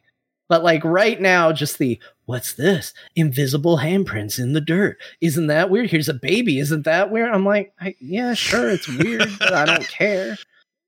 Um, like I don't. It's, it's sure. Yeah. I just don't know if it's supposed to be like lost. Am I supposed to be sitting there going, "Why is there a polar bear? Why is there a polar bear? Guys, there's a polar bear!" Like, am I supposed to be at that level right now, or am I supposed to be like, "Yeah, that's weird, freaking polar bear, Uh, great." Huh.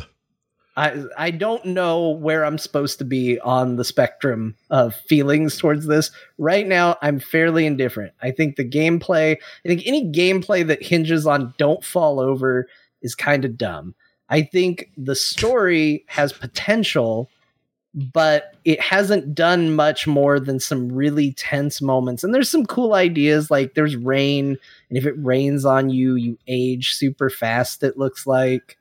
Um, but it, it just seems uh, in the same way that I don't like Ready Player One because it felt like it was constantly nudging me and going, hmm, remember? Hmm? Yeah. This game feels like it's nudging me, going, isn't that weird? Yeah. Isn't that weird? And I'm just kind of going, yeah, I, I guess, but that's I'm not feeling anything about it yet. So Hmm. We'll I- we'll see. I haven't given up on it, but I would be lying if I said I was having a great time with it. I very quickly was like, I'm gonna play something else. I think this might be a slow burn one though. yeah, I, I have a feeling I, that's I, I, that's not based on much except chat rooms. Like I can't wait for an update. I'm like, I, I have a feeling you haven't made it deep enough in yet. Yeah, it's, it's, it sounds like the game is asking you. It's asking a lot of you. The question is, will it pay off? Right?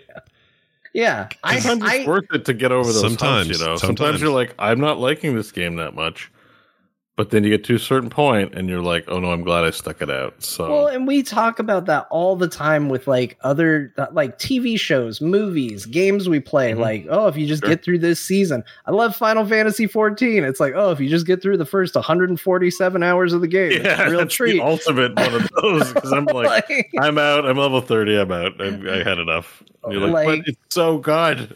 yeah. So it's it's not that I'm opposed to it. I'm just right now talking about the experience I've had. There have been some really cool cutscene moments, but I beyond that, there hasn't been there hasn't been a lot.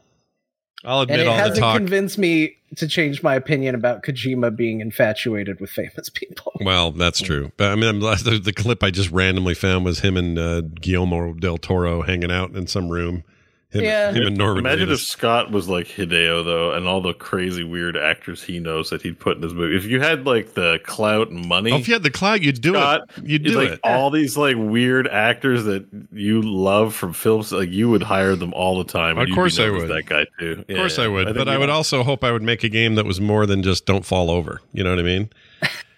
like Well, you'd hope, but you know, maybe. And again, you're right about the slow he used burn. to be an armchair developer. And it's, Yeah. as I like, as as you know, I often criticize the the survivors types games. So you never know. Well, in this game, one myself. this this game made me just talking about it in the last couple of weeks about people saying we should play it, and then John finally playing it. It keep I just keep getting tempted to get back into five, into Metal Gear Five because I really like that game. I love Metal Gear Solid 5 so much. Yeah, I think that might be worth revisiting for me. I'm kind of in the mood.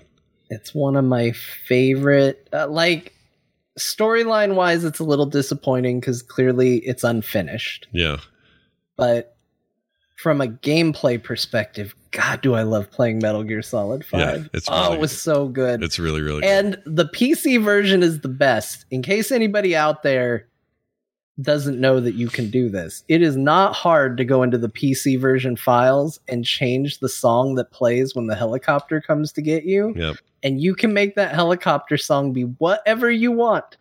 You can have it. There was a while where I had the John Cena theme playing whenever it came to pick me Wait, up. do you, do you just overwrite the wave file that's in it's there? a, it's it- li- it may be a wave file. Like it's but not. It might it might also be an MP3, but it's like literally yes. You just put it in there and give it the name, and then when it's the not helicopter like comes, pa- it's not packed in some data asset Mm-mm. directory or Which something. is weird, 'cause you nobody does that anymore.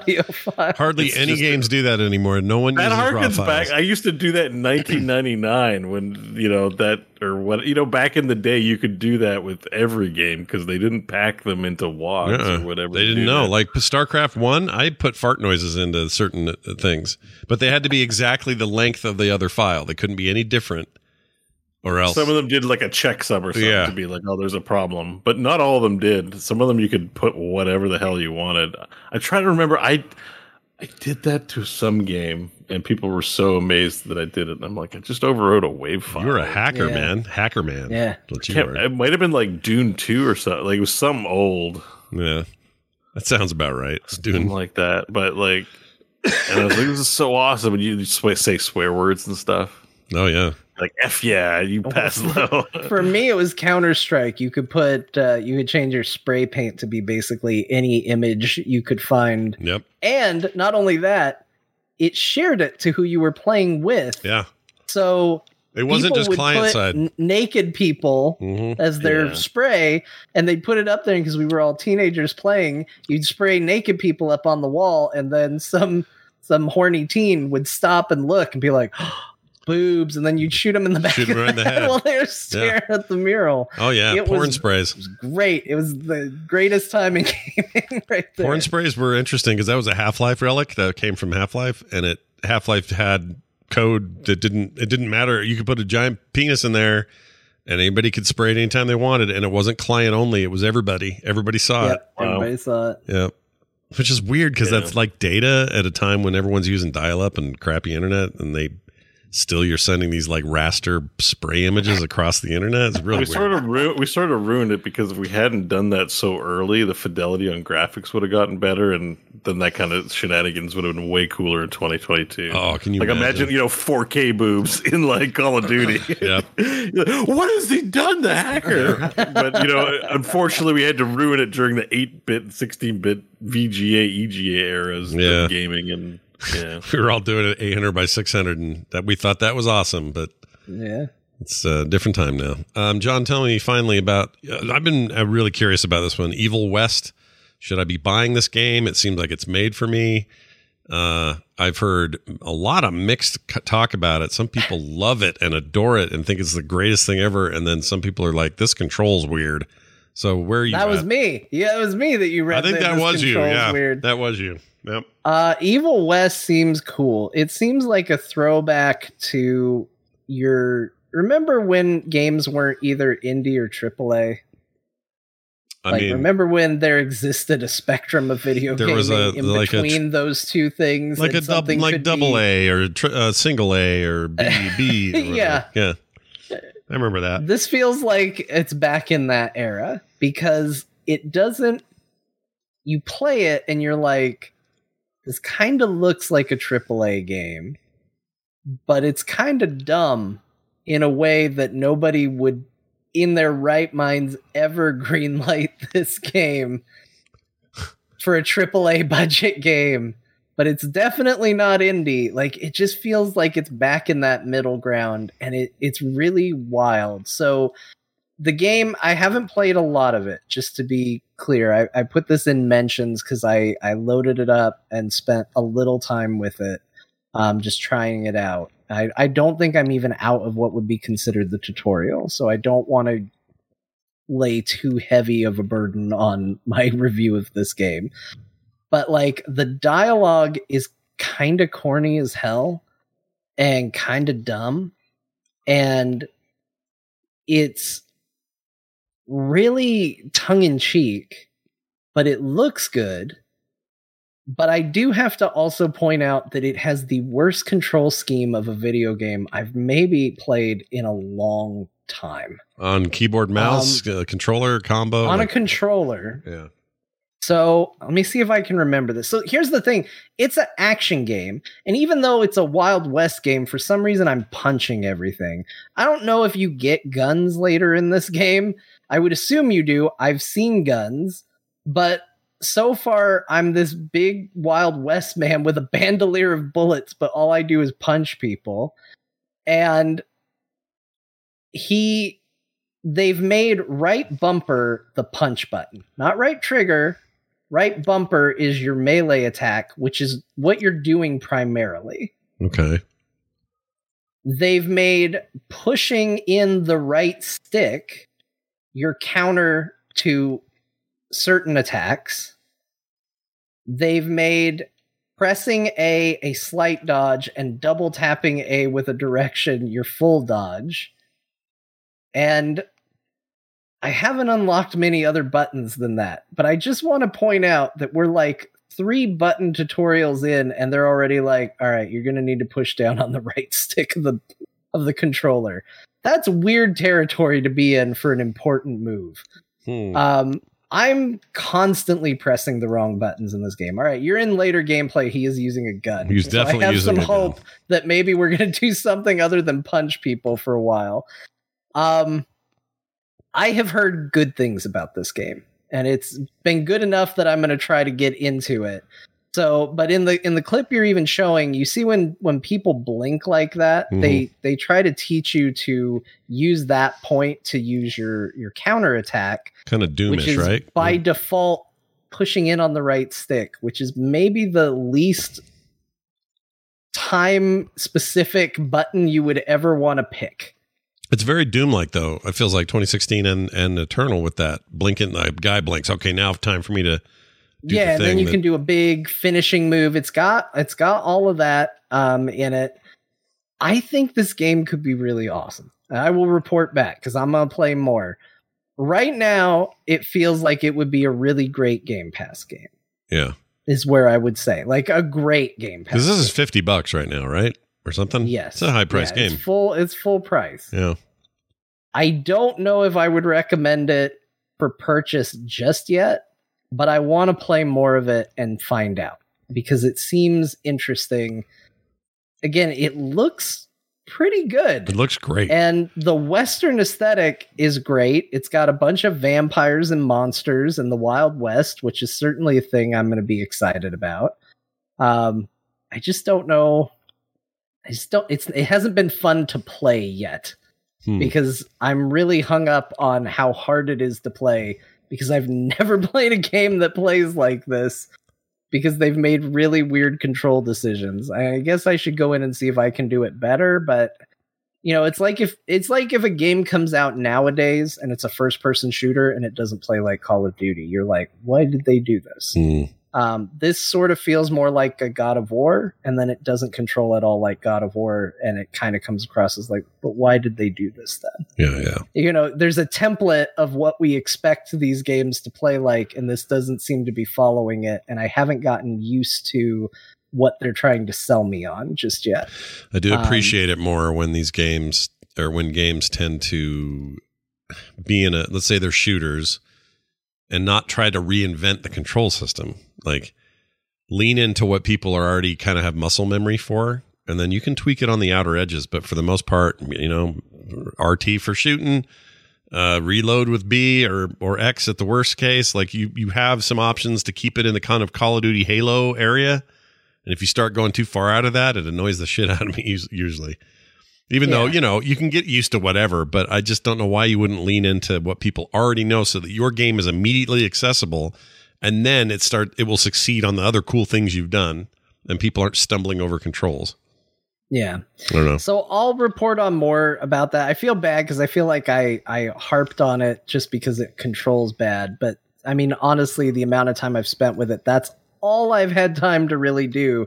Um, I am going to get back into it. I want to try before I go diving into menus and seeing if I can change the controls for the game. I want to try and see what they're presenting me because sometimes when a game has really obscure controls, you get a few more hours in and they throw a mechanic at you and you're like, "Oh, I 100% get why they've done this now." Like Mm. it makes sense in the context of I have all my abilities. Right. And I don't think I'm there yet, so I want to give it a chance to to show me what it's got.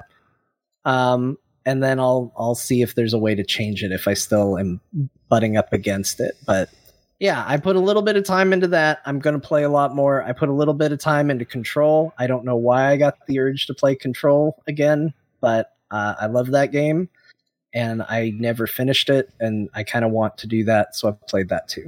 Nice. Um so that's that's pretty much what I played this week. I or past 2 weeks. I, I played a lot of games. Control is a good game. Yeah. It's a very good game. Uh, all right. Well, there you go. You played a lot. Jeez Louise. Uh, Yeah. Busy boy John. Uh, Bo, uh, outside of COVID Simulator 2022 and the brand new Carpal Tunnel Syndrome Simulator 2022, two really great new uh, Short core games. short core games. Uh, you also played a bunch of Darktide, Warhammer 40k Darktide, which is not Yes. fully out. It's like a pre-order out sort of weird thing. Tell, uh, tell me open more. beta. It's basically it's basically out because they're not going to have everything out by launch anyway. They're already talking about December plans. So if you want to play the game, it's out. It's just a staggered release. Okay. Um. So yeah, the game's out. It's fun as shit. It's taken over my life. It's my favorite thing to play right now, and it's good. Run, don't walk. Let me ask you this.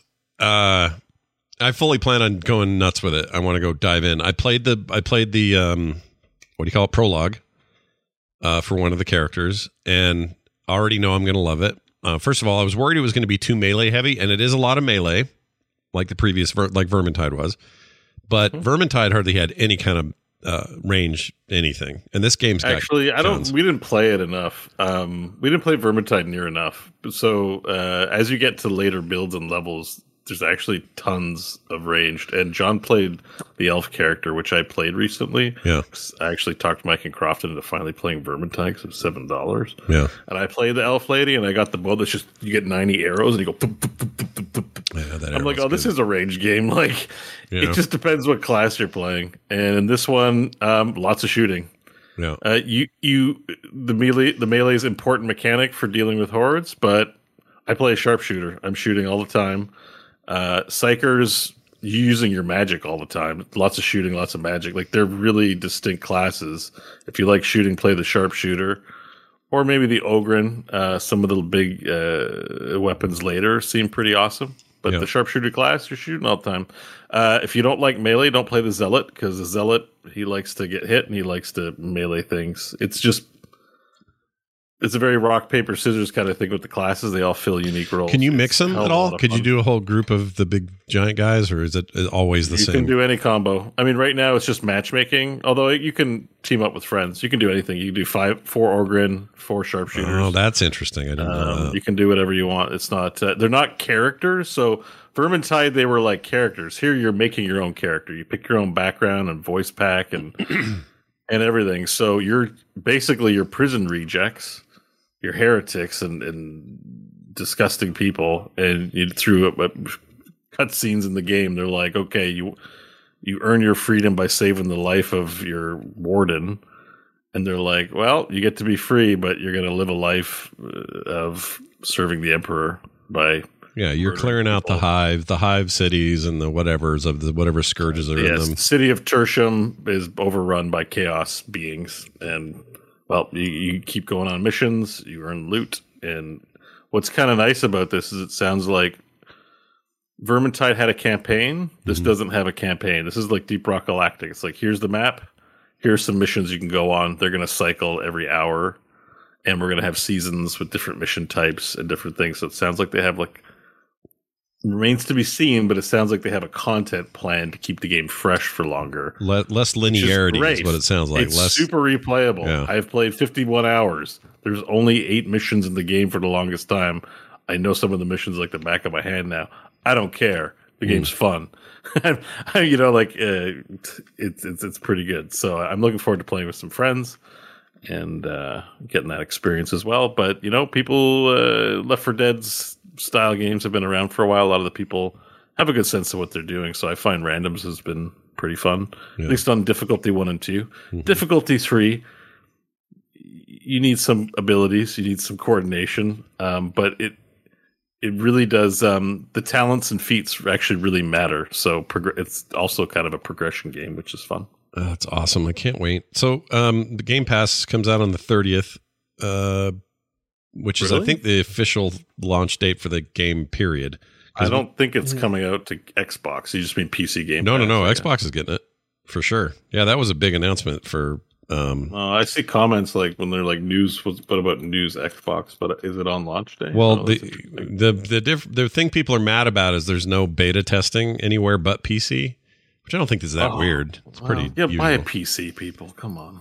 But the Xbox, the Series X version and the PC X, you know, Game Pass version are both happening the same day. So, Okay, well that's good. then. Yeah. that's great. so that'll be So- a good. That'll be good for the player. Although, Um, as Chad is pointing out, no crossplay with Steam on Game Pass, Correct. which is a bit of an issue. Crossplay between uh, console and PC, yes, but that's within Game Pass. If you're playing a version that was bought on Steam or Epic or somewhere else, those are not the same pool. Just give Fatshark the money. Uh, I, it's a really a non-issue for like. It's just my opinion. Obviously, I've been making people mad, particularly Crofton when he's like, "Is it on Game Pass?" And I'm like, "Just buy it, you cheap bastard!" Like, you know, like uh, with certain games that are worth it. Like this game's worth it.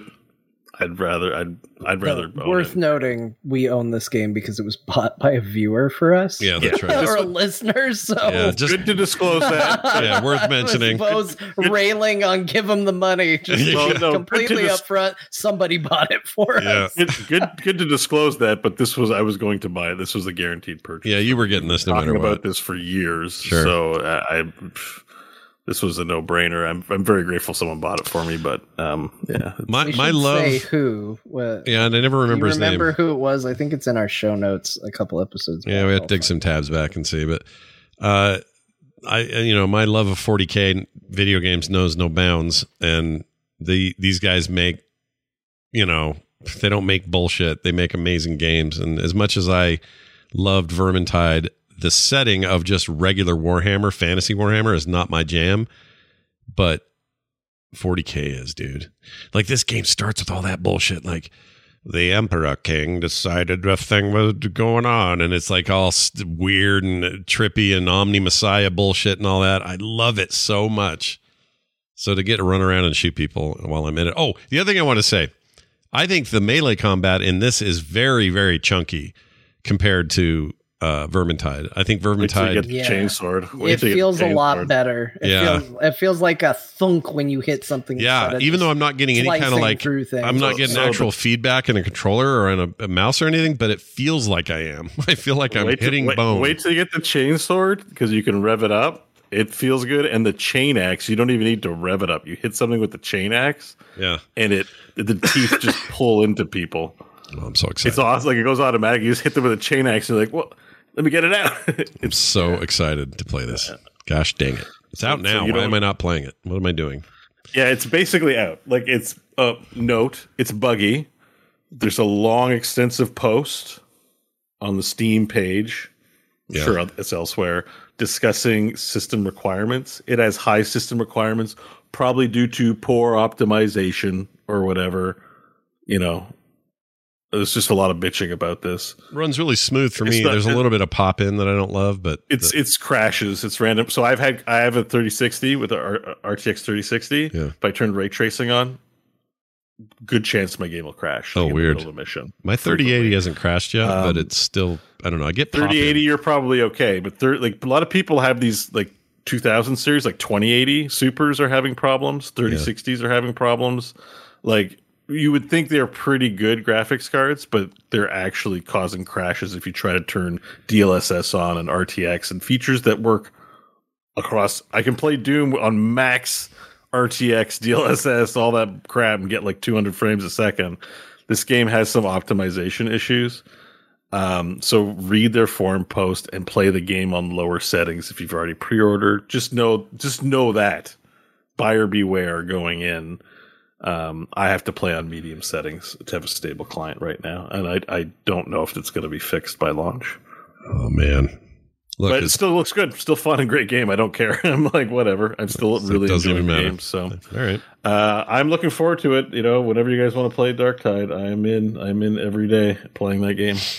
Uh, you play? Did we talk about it before? You played For the King, or was that pre-show? I don't remember. Um, it might have been pre-show, but I just mentioned here I played a bit of Vermintide because Crofton and Mike are playing. That Yeah. game remains fun, and we barely scratched the surface. I know it was repetitive, but they have added uh, the Winds of Ma- Magic. We didn't really play during that, um, so there's actually a lot of content in there that we haven't touched. Um, and I don't expect to touch it with Mike and Crofton because we won't won't play that much. But I, I want to get in there and play that more. There's really fun progression in there, and um, yeah, For the King was just my COVID game at first because I didn't want to think too much. I didn't want an action game, game. so I, I just love playing that game. It's great. Looking Yeah. forward to part two. I love that. and game. I also played a few hours of God of War. Oh, and uh, and uh, this is where people are not. Oh, you- whoa, this is where oh. the controversial opinions. oh, I can't wait to hear this. Uh, I This- just want to say, like, uh, I understand why it, got a lot of accolades. I like the way the game started, like with the start screen and stuff. A lot of good aesthetic business, a lot of high production value. It might have been the COVID, but I was pretty meh on the whole thing. wow, wow. Uh, it was I was like I was bored. I stopped. I went to play for the king. I was like, ah, okay.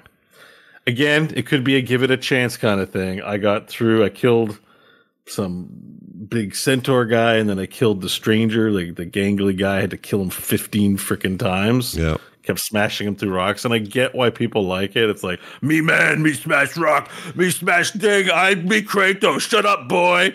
You like that, and I'm like. I'm like, this guy's a moron. Like, I, I'm not digging Kratos at all or his vibe, and um, that's part of it. But the game's production values are really good. It seems like it has like okay mechanics. I was like, throw axe, bring axe back. Like, I'm not a big third person action sh- game guy, and so this wasn't really it wasn't clicking for me. But it might have been the COVID and being cranky and not enjoying it that much. So I, And I may go back. wonder why Bo can't sell me on any video.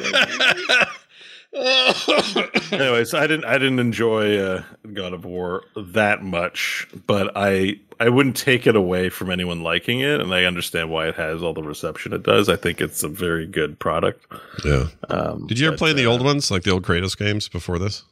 No, it's my first God of War. Okay, so that would that I think has a by design. There's a there's a lot of reasons why the game resonates with players who played those old games because those were primarily just ultra violent third person action games that were very linear and were just all about being hardcore and tearing tearing cyclopses apart and all of that. And then this comes along and it says a bunch of time has passed. Kratos is a grizzly old dude now.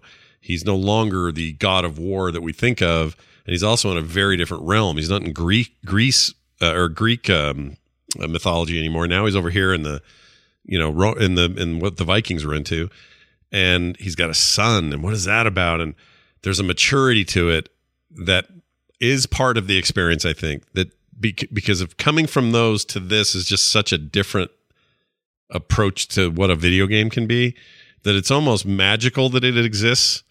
Uh, it's a little bit like taking just imagine some throwaway action game and then they make a make a masterpiece out of it later on. Uh, that's sure. that's crazy and weird. And I wonder because you didn't have that connection, and maybe some of that stuff just falls flat. I don't know. Just a guess. It was mostly the gameplay. Like I can appreciate the cinema. It's like very similar to Death Stranding. It's like I can appreciate the cinematic, you know, one shot that they do with it. Even though I'm like Kratos was isn't a very interesting or likable character to me, but um, uh, the the gameplay itself was I was like, oh, this is third person action game. Like, definitely is like, that. You yeah. know, no question about not, that. Not my cup of tea. So it was like, I don't, I don't think I'm going to be able to endure the gameplay just to get to the cutscenes of an already. I find not very likable character. Do you watch? Like, uh, do you watch? Uh, the um. but it could have. Do you watch Stargate yeah. back in the day? Is that a thing for you? The show? I've seen the movie, but I'm not a big. Uh, I don't think I watched. Never saw the series. Okay, the the Probably guy, watched a few episodes. The guy who plays uh, Kratos is from that, and so I have fondness for that. I think there's. I think if I'm to admit why I like God of War so much in its current incarnation is because I have these other tendrils to it. If I came to it like fresh and also didn't have the love or didn't have much love for third person action like you're describing, I probably might like it less. I think it's yeah. probably mostly if he just doesn't like the genre because I think God of War, uh, like I think it plays great. I think the, I think the gameplay is really solid. For it's a really good game. Action game. Yeah. So I think is. throwing the axe and calling it back is one of the most satisfying things I've done in a video game in a long time. So I think it's probably more of a genre issue. yeah, hucking that axe the first time and having it whistle. Really? Making that really making that whistle sound that? when it came back. Oh, it was awesome. I don't, I don't, want to start an argument, but I was just like, I, was, I just yeah, it was it was meaty and cool and it was awesome. It wasn't good for me, but I'm glad it was good for you. Well, fair enough. It's all right. Not everybody can like everything, you know.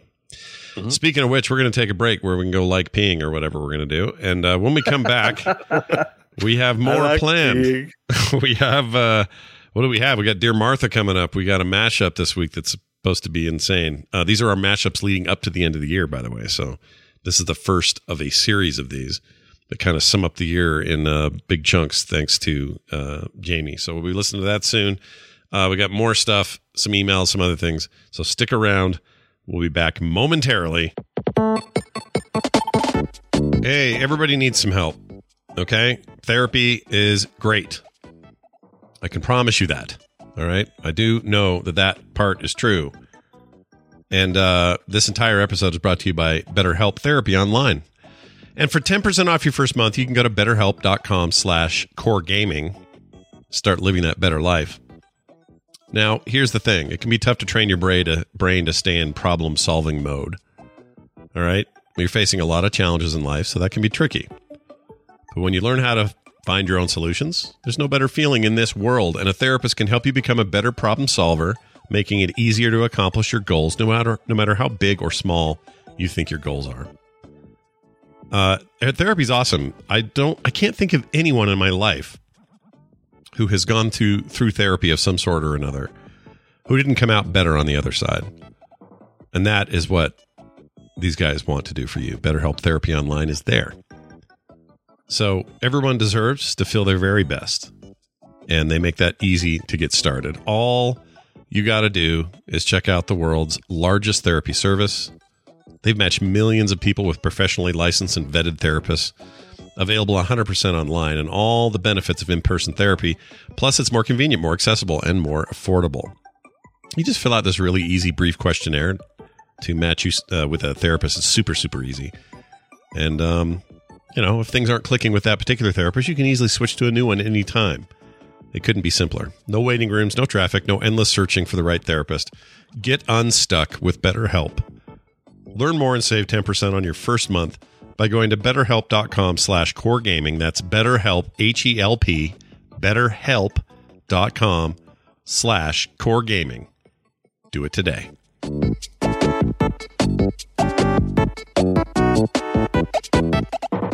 All right, we're back, everybody. Welcome back to the to the show. Uh, we took a little bit of a break, but now it's time for us to dive into a dear Martha. Yeah, that's right. John puts together this rad review of an old video game magazine from a long time ago, and um, we talk about it right here. So, John, um, anything special here? I know there's a thing. You got a lot of visuals this time, but A lot of visuals this time. Uh, I think you'll be able to keep up with where they are. This is going to be fast shifts between the images all near the end, but uh, I think All you'll be. I think you'll be ready. all right, I feel Um, ready. That's it. Here we go.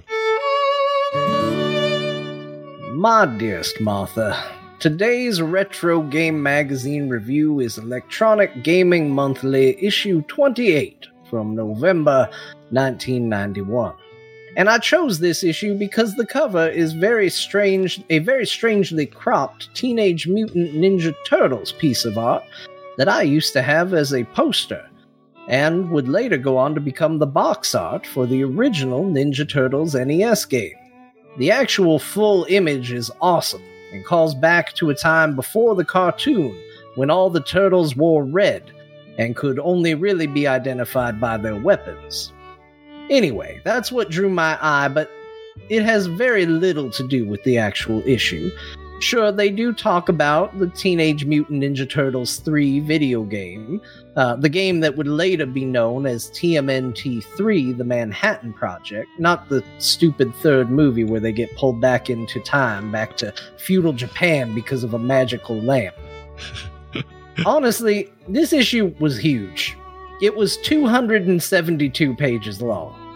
A lot longer than I had time to read this week. What? I'm a busy time traveler. You think I got whisked back to 1991 and I just sit around reading magazines all day? Well, I don't, so I didn't read the entire thing. But I do feel compelled to mention that 31 pages of this magazine is devoted to the Atari Lynx. Let me let that settle in for you. 31 pages entirely about the Atari Lynx. It's the hot new console, John. The hot new one. It's a glorified ad posing as an article, but it's also the most anyone has ever talked about the Lynx prior to the magazine being published, and it is also the most anyone has said on the matter ever since. My Atari Lynx came with a free copy of Batman Returns, which had to come via mail order after the purchase of the system. I think the game finally showed up a year later, when I was already all the way done with being an Atari Lynx owner. Also, the game was bad. Speaking of ads, this was a weird time for magazine ads. I can't tell you, because I refuse to count, how many ads in this magazine are just white backgrounds, black text with punchy write ups about a thing, and three to four screenshots. Doesn't matter which publisher, console, or anything, there are so many of these. Here's one for a game called Atomic Punk art, three screenshots, and text that reveals Bomberman had a son, and this is him. Maybe it's a Nintendo thing. Maybe it's a Hudson Soft thing. Nope, here's another one for a Sega Game Gear game called Devilish. Art, three screenshots, text talking about UFOs in this occult game. Can I do another one? Sure can. Here's Bugs Bunny Crazy Castle 2. Art, two screenshots, text revealing he used to date someone named Honey Bunny. Or, here's a Super Nintendo game called Drakkhen. Art, two screenshots, text promising 3D on the SNES, so I'm sure it's great. However, one of my favorites is for the Captain Planet game. It's a lot like the others, but instead of screenshots, it's random pictures from the show, and the text says, We took some of the worst garbage on TV and turned it into a great video game. Now, yes, I know they mean pollution, but that's not how it sounds. it's a self slam. That's great. But, but as fun as a template or accidentally dunking on your own IP is, my personal favorite ad in this issue is for the Gamekeeper, a large carrying case for your Game Boy games. It's like the print version of Has This Ever Happened to You? Complete with a kid trying to carry so much, he's literally a chomp away from eating one of his games. but just look how happy he is to have that gamekeeper, Martha. Just look. Well, that's my retro magazine review. Another example of me just talking about myself, the advertisements, and then leaving you with a sense that I didn't actually read or review anything. In fact, you might be waiting for me to correct those assumptions, but I'm not going to. Just try not to think too much about it. Much like my penchant for offering visual observational humor in a purely auditory format, or the exceptionally thin meta time travel story layer over this whole ordeal, it's better that you know it's there, but not really linger on it. Yours in time, S. Beckett 91. Oh, man. Very poetic ending to this one. I like that one And a the. Game Boy really is the best console ever made. It's pretty Like, great. handheld. It's pretty Yeah. great. Except that kid's got that big, weird, freaking. I had the it. magnifying glass. Is that what you're about to say? Yeah, it's so big though. It's like a giant hood on the front, and then comes around. It's like a whole separate device. But look how happy he is, Scott. look at the joy in that kid's He's pretty stoked. I'll give you that. And he's wearing Oh, uh, acid wash jeans, so it's perfect for the time. Also, I, I didn't realize that Bomberman was Tekashi Six 69's dad. Is it really? Wait, what? No, no, but like the rainbow hair. This Oh, oh rainbow oh, oh, hair Yeah. got it. looks like that rapper guy. Yeah, that's Bomberman's son right there. Yep, that's he's him. the guy. That's never, even, canon. That's in the hair. that's in universe. never even heard of that game. So I'm not joking. I could neither. have done. I, there were six pictures of ads like this. Yeah. I could have probably done 15 or 16, where it's just white background, black text, little blurb, three to four screenshots. Yeah. It's shocking how much of this magazine is just that for the advertising. Wow. I don't. It feels early for that. Ninety one would have. I would have thought was a more pure journalistic time for these magazines, and not the ad fest that they became in the nineties, um, late nineties, I guess. But that's I don't know. Surprises me. Never know. Well, you're doing a great service uh, for us and for the people of the world, and uh, we hope you continue to do it. Real quick, I wanted to mention this: Blizzard no longer uh, can do China stuff. They had a um, they had a disagreement, not a disagreement. Basically, their their deal with NetEase ended to carry Overwatch, World of Warcraft, StarCraft stuff, um, pretty much everything except Diablo Immortal. It's a separate agreement, so this isn't affected right now. Um, all the Blizzard games to be in China were going through NetEase as the publishing partner. That agreement ended, and they could not come to a new one. So, quite literally, in January, all Blizzard games, with the exception of Immortal, are getting yanked from the Chinese market for a ton of reasons. This isn't necessarily a breaking down of, of, of issues between NetEase and Blizz, although we don't know the details. Maybe it is a little bit, maybe it isn't. But it's also China's really weird right now with game um, uh, new game approvals, and it's just hard getting in there edgewise, even for their own homegrown companies. It's a huge mess. So, for whatever it's worth, that's a real stinker. And I don't know if this actually affects the Microsoft acquisition to know that suddenly there's a stoppage in China for all Blizzard games. So I guess we'll see how they react. I don't know if that makes them suddenly. Uh, is the deal have to be renegotiated to be less lucrative? I don't know.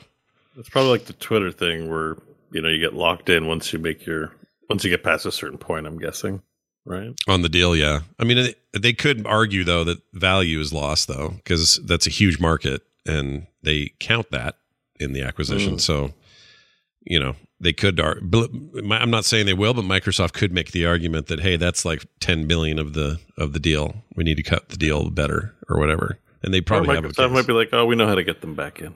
We'll Yeah. figure it out. They might say that. You're right. All right, time for I some mean, it's emails. Microsoft, right? Yeah, true, true that. That's a good question. Uh, here's an email we got. Talk to the core at gmail.com. This came to us from, uh, sorry, Dimitri. Uh, and it says this Hey, Core Hounds, chiming in from Belgium, Belgium, and wanted to say I love the show and the energy you all have.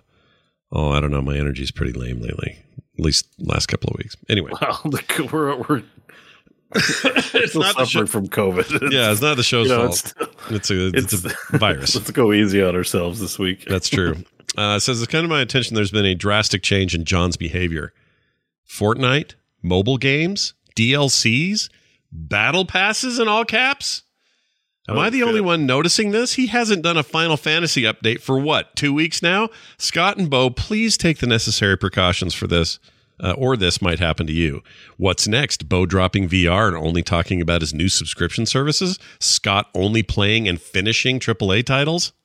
Hilarious. Uh, I'm not, uh, I'm on to you, pod people. Kind regards, Dimitri. P.S. I'm currently playing Dragon Quest uh, 8. No, that'd be 10. No, that'd be 11 That'd be 11. Yeah. on the extra tier uh, of PlayStation Plus. And concerning JRPGs, it's really good, even uh, beating Final Fantasy five, six, seven remake by a long shot. Maybe a nice series for John to play after FF. I, I think 11's good. I I have played 11. I didn't beat it, but I quite enjoyed uh, that game. Um, so maybe you're right. But John, what do you say about this? er, You know, these this besmirchment of your of your gamer world or earlier in this email. I mean, to be fair, I I don't talk about Final Fantasy on the show anymore because uh, Bo and Scott um, they let me, but they don't really let me. Like, there's permission, and Oh, there's like wow. there's Don't drag us permission, and then there's Don't drag there's us into this. permission. This is not true. Uh, it's literally on my list. It's crossed out, but uh, on my what I played list down at the bottom, it says also played, but nothing new to say. Final Fantasy 14, Fortnite, and Return of the Obra Dinn. Um, I just didn't have anything in particular to say about them. yeah. Um, I so Final Fantasy is almost a weekly play. Um, I just talk about it on Garrett and Kyle's podcast. this is Yeah. where I talk about. Oh the yeah, Final you were Fantasy on the grinding play. gear. You were on the grinding gear.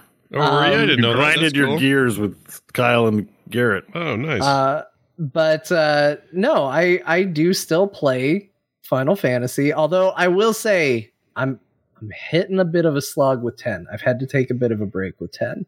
Ten is breaking me a little bit. oh, wow. Um, and I I can't exactly say why, but it it is. I I have The not charm- streamed. The charm of bitmaps is gone now that you're in full uh, Yeah. 3D cinematic I'm in mode. It's 3D and I have to hear Tidus laugh in my ear. Ha ha ha! ha. It's Yeah. just a bit much. You got to play more of that goofball. What's it called? Something ball. What is it? Nor- uh, void ball. What is it? This weird sport you Bl- play. oh, blitz ball. Blitz ball. Yeah, Blitzball's a Let's real, void ball. Void ball. it's a real thing. Void ball. Um, why not? Why not? yeah. but yes, I am branching out. I talked a little bit on this episode. I went from Cyberpunk 2077, a very John game, to uh, I, I needed a palate cleanser, and I tried Fortnite. And we knew from the day Marvel Snap was announced, I was weirdly into it, and I Mhm. continue to be weirdly into it. I can't explain it. Maybe I am a pod person. I didn't realize it. You might be. Yeah. You very well might I think be. I think maybe it's more just Ben Brode and company make really good card games for people like me that don't particularly care about card games. Yeah. Yeah, that was the thing with Hearthstone when it first came out. It didn't have all this MTG baggage. You know, it was only 40 cards in a deck. Whoa. Yeah. 30? Right. You know, they, they, the same DNA is there for sure of making it more accessible. Yeah. Yeah. And fun. So, but uh, yeah, it's. Im- I think it's important to branch out every now and then. Try genres you don't typically like. That's that's why I tried Death Stranding. To be honest, like, Mhm. will I like this? And who knows? Maybe I will. Right now, holding two trigger buttons to not fall over is a little weird. Mhm. But You had uh, a we'll see. fine range of games. There's nothing wrong with the games. I agree. today. Yeah. You had the most diverse group of the day for sure. I'm used to me having too many weird games on my list, but you had a bunch. That's good. Uh, I'm also week- once again back off. in a lull of not knowing what to play. yeah. Those come and go. Sure. Dark Tide. Darktide. I'm All just right. worried I might get burned out of Darktide before Someone we all get something. to play. Uh, Darktide. Dark Tide. Uh, here's a quick text from Randy who wrote in, not not not Frog Pants Randy, different Randy. Says, "Hey guys, love the show. On your last episode, John made reference to the Denny's in Phoenix. I live here as well, and it's a Uh-oh. very real thing. Probably one of the better Denny's around." Says Randy. So right. nothing but confirmation that that gay Denny's is the best Denny's. Yes, they they have a reputation, and as a result, they try. Yeah. they have that. You know, if you're just another Denny's, you don't try. But if you are the gay Denny's, which is also known as the good Denny's, The good Denny's. you have to you have to have a standard. I agree, and I think that sounds great. And I would love to visit that Denny's next time I'm, I'm in Phoenix, so, and I will. My brother lives there. I should go there anyway, and John lives there. I should see John. Yeah, Uh, sort of. You're not in Phoenix proper anymore, right? No, Yeah. but you know we're all we're all close. You're all cooking in the same pot. Yeah, yeah, we're all, we're all in the same oven. Yep. Uh, all right, now to the big moment of our day. Uh, Jamie did a new mashup, and it is part of our final finals of the year mashups. And I'm very excited to hear this one. This one really kicks it Uh, off. Is, is this the because he released a tweet? Released a tweet. Mhm. Um, saying that I guess he's doing one focusing on each of us. Is this part of that suite? This is like right? no, this is like uh the final big. Here's all of us stuff, and then all future ones will be like here's a John centric one, here's a Bo centric one, here's the best of Scott I for the year. see. See. So he's doing the good hard work out there, and uh, he did this one. So let's give it a shot. First of all, I'll tell you what the results are. Um, for the name, uh, it's called "Stay a While and Glisten," and the poll results: forty-four percent, 0.7 percent for me, uh, forty-four point seven. Bo at ten point five. I don't know why I said it that way, and John at forty-four point seven. John and I are tied wow. for this. Um, wait, that math isn't right, is it? No, that's No. right. It? It's close enough. That's close We're enough. having we're we're all having number problems today, so Yeah. I'm hesitant to hang on. Let me get the calcul. It doesn't look right. I'm getting Windows calculator out. Four and four. That would be We're we're missing a point one Yeah, somewhere. it, it's not. It doesn't equal a perfect one hundred percent. Zero point one percent is other. okay. in a in a three option thing, there's just a there's always a person that's a little unsure when they Sure. It's a margin of error. We get it. Uh, Yeah. Anyway, so as scientific as all this error. is, we are going to now play this one. It is called Stay a While and Glisten. Enjoy. Hey, give me a mirror. I can go change. I can get a wiener. I can get a wiener real quick. It's not a problem. yeah. Please insert something in me. I'm gonna die.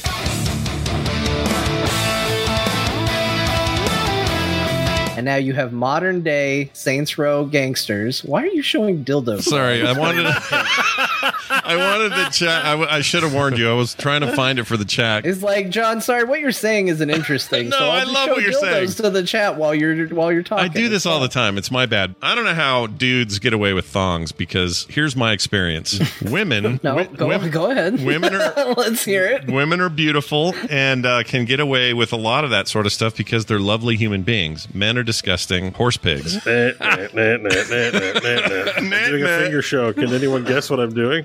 Why net net? What sound? I is don't that?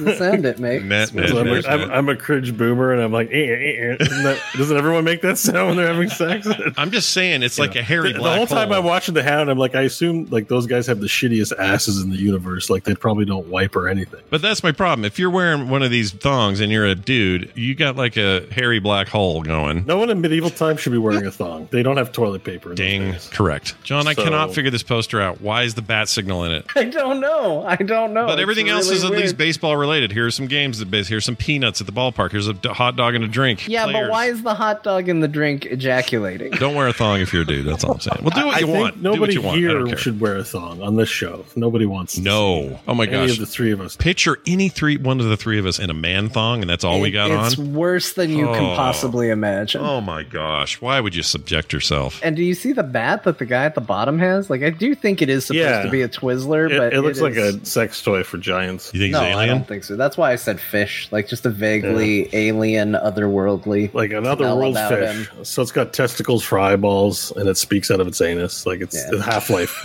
alien. okay. Did it have boobs in it? Yep. Great game. Yep. Had boobs. This is a ten out of ten. Had boobs. Yeah. ten out of ten. Were there uh, thrusty uh, uh, penal vaginal things? Yes. Okay, I'm in. Uh, five stars. Well, if I put my hand in this gooey vagina hole, something's going to happen over here. And if I uh, use this hand to stick it up this weird wiener thing, it's going to come out with a spike on it. And I need that to open certain doors. Never trust him. Just kidding. He's fine. Best I can tell. Also very handsome. Anyway, shut up, Pill. Any leaks from here on out are just going to be. It depends on the leak, right? If they showed Deckard Cain getting born out of a new butterfly cocoon because he's back and forth, that would be an issue. Yeah. They probably want to ten say thousand years. I'm free. he's butter he's butterfly Cain, M butterfly Cain. Oh shit! Deckard. Okay, you got me. I want what you're describing, except I'd like him to be birthed from the underside of Azmodan. If I could make that work, that Yeah, he, Azmodan just shits out this uh, white little greasy human. I guess we killed Can you- him, so he's Can dead. you do the VA for his birth? Like, what, what is the first thing he says when he's born? Oh, stay a while and glisten. He's Ew. from Because yeah, he's full of placenta. Yeah. Has it placenta. Ugh. I'm glad you got it. I thought I was going to need to describe it. All right. Stay a But, while um, and glisten is today's title. We're not doing anything but that. That's hilarious. and I did. I named the episode "Stay a While and Glisten," and I still forgot John did it. I didn't remember any of that conversation I don't either. at all. It's all Wow. It's all in the past. We had, we had a tame one today. That's the one thing I've learned from listening to that. I'm like, I don't think we said the word ejaculation, dildo, No. uh, put my wrist in a vagina, like none of that. None of it. No. What was I even? oh, I was I was describing um, Gordon. Scorn. Yeah, that game. Yeah. Oh my gosh, that game's so gross. Uh, all right. Well, well done. Thank you, Jamie. Can't wait for these uh, end of year stuff that you're putting together. Great stuff. As always, I want to thank a couple of patrons for joining the show since we last spoke. Uh, Seb, Doug, Kenneth, Ivan, Casual Terror, and Jim Jensen. All of them.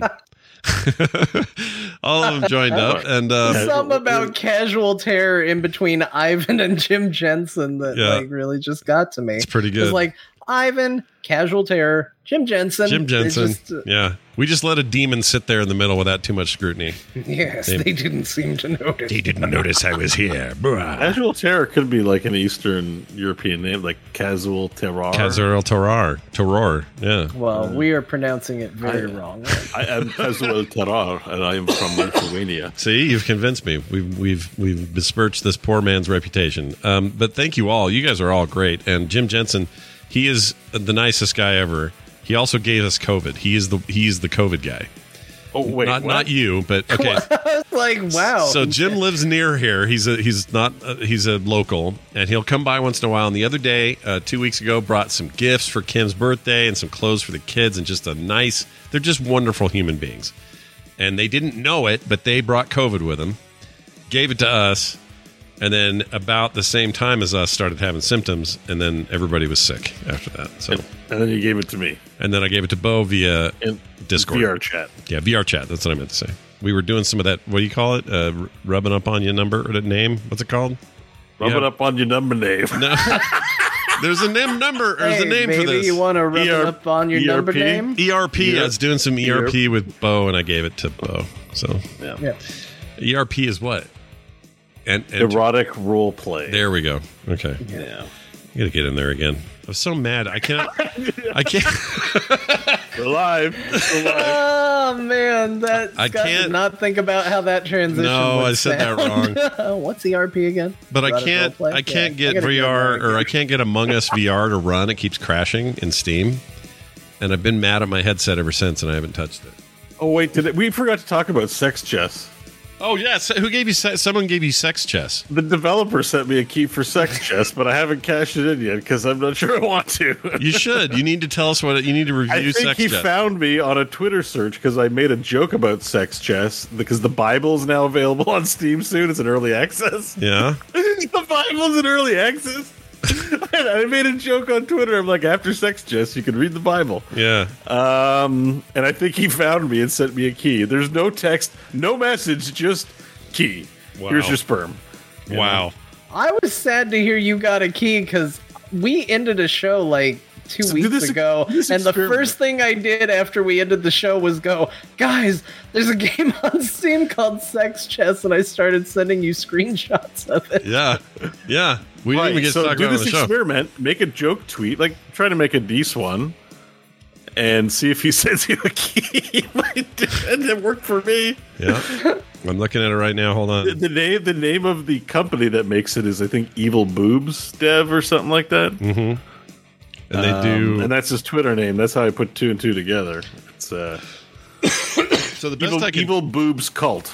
the best I can tell is the people on the board are naked, and when they go and they get a pawn- like, let's say a bishop gets a pawn, then the, then they, they really do get it. a pawn. Yeah. They get upon the pawn.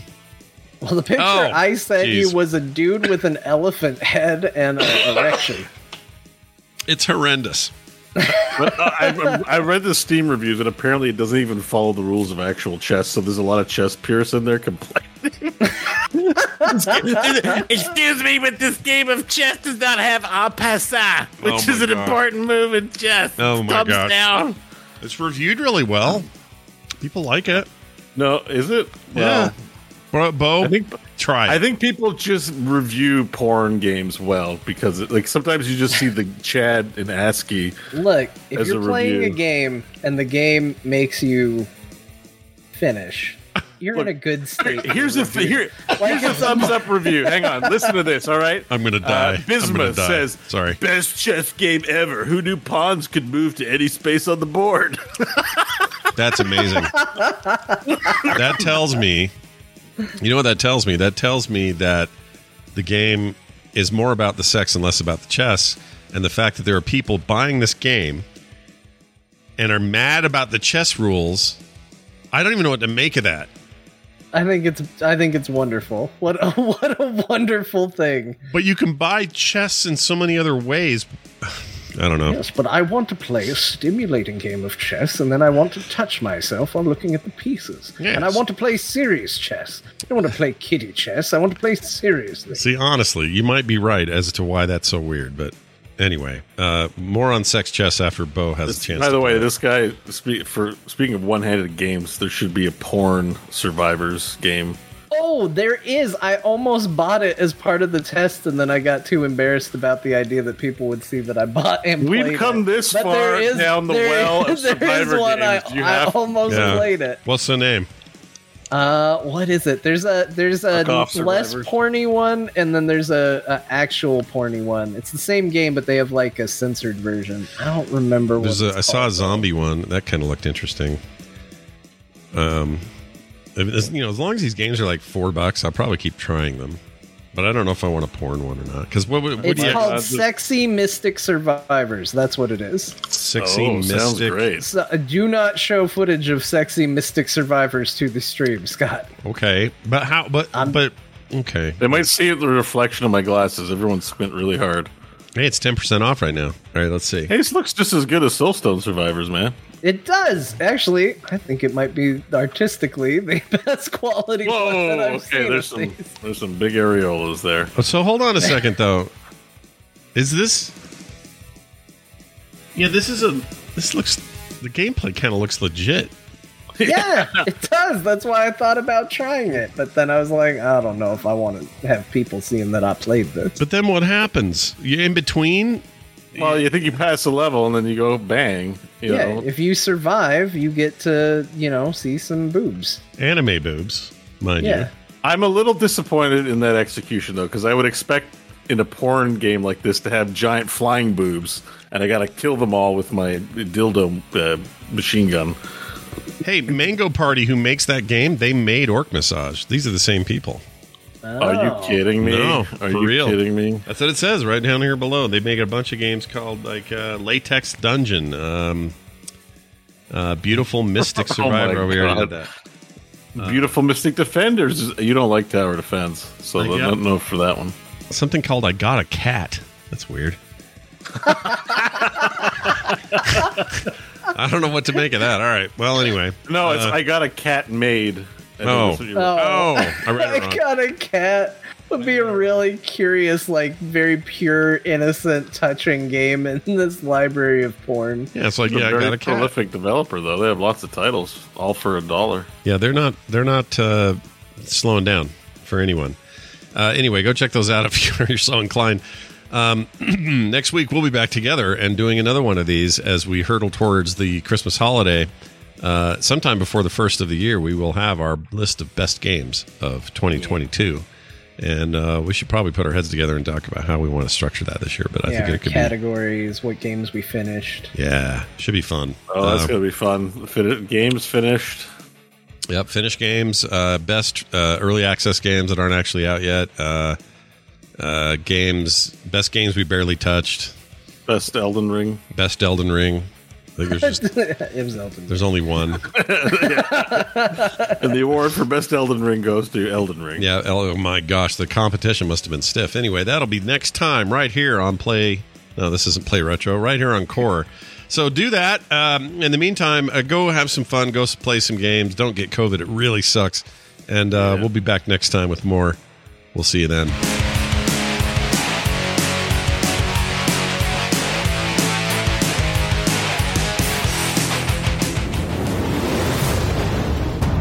This show is part of the Frog Pants Network. Yes. Get more at frogpants.com.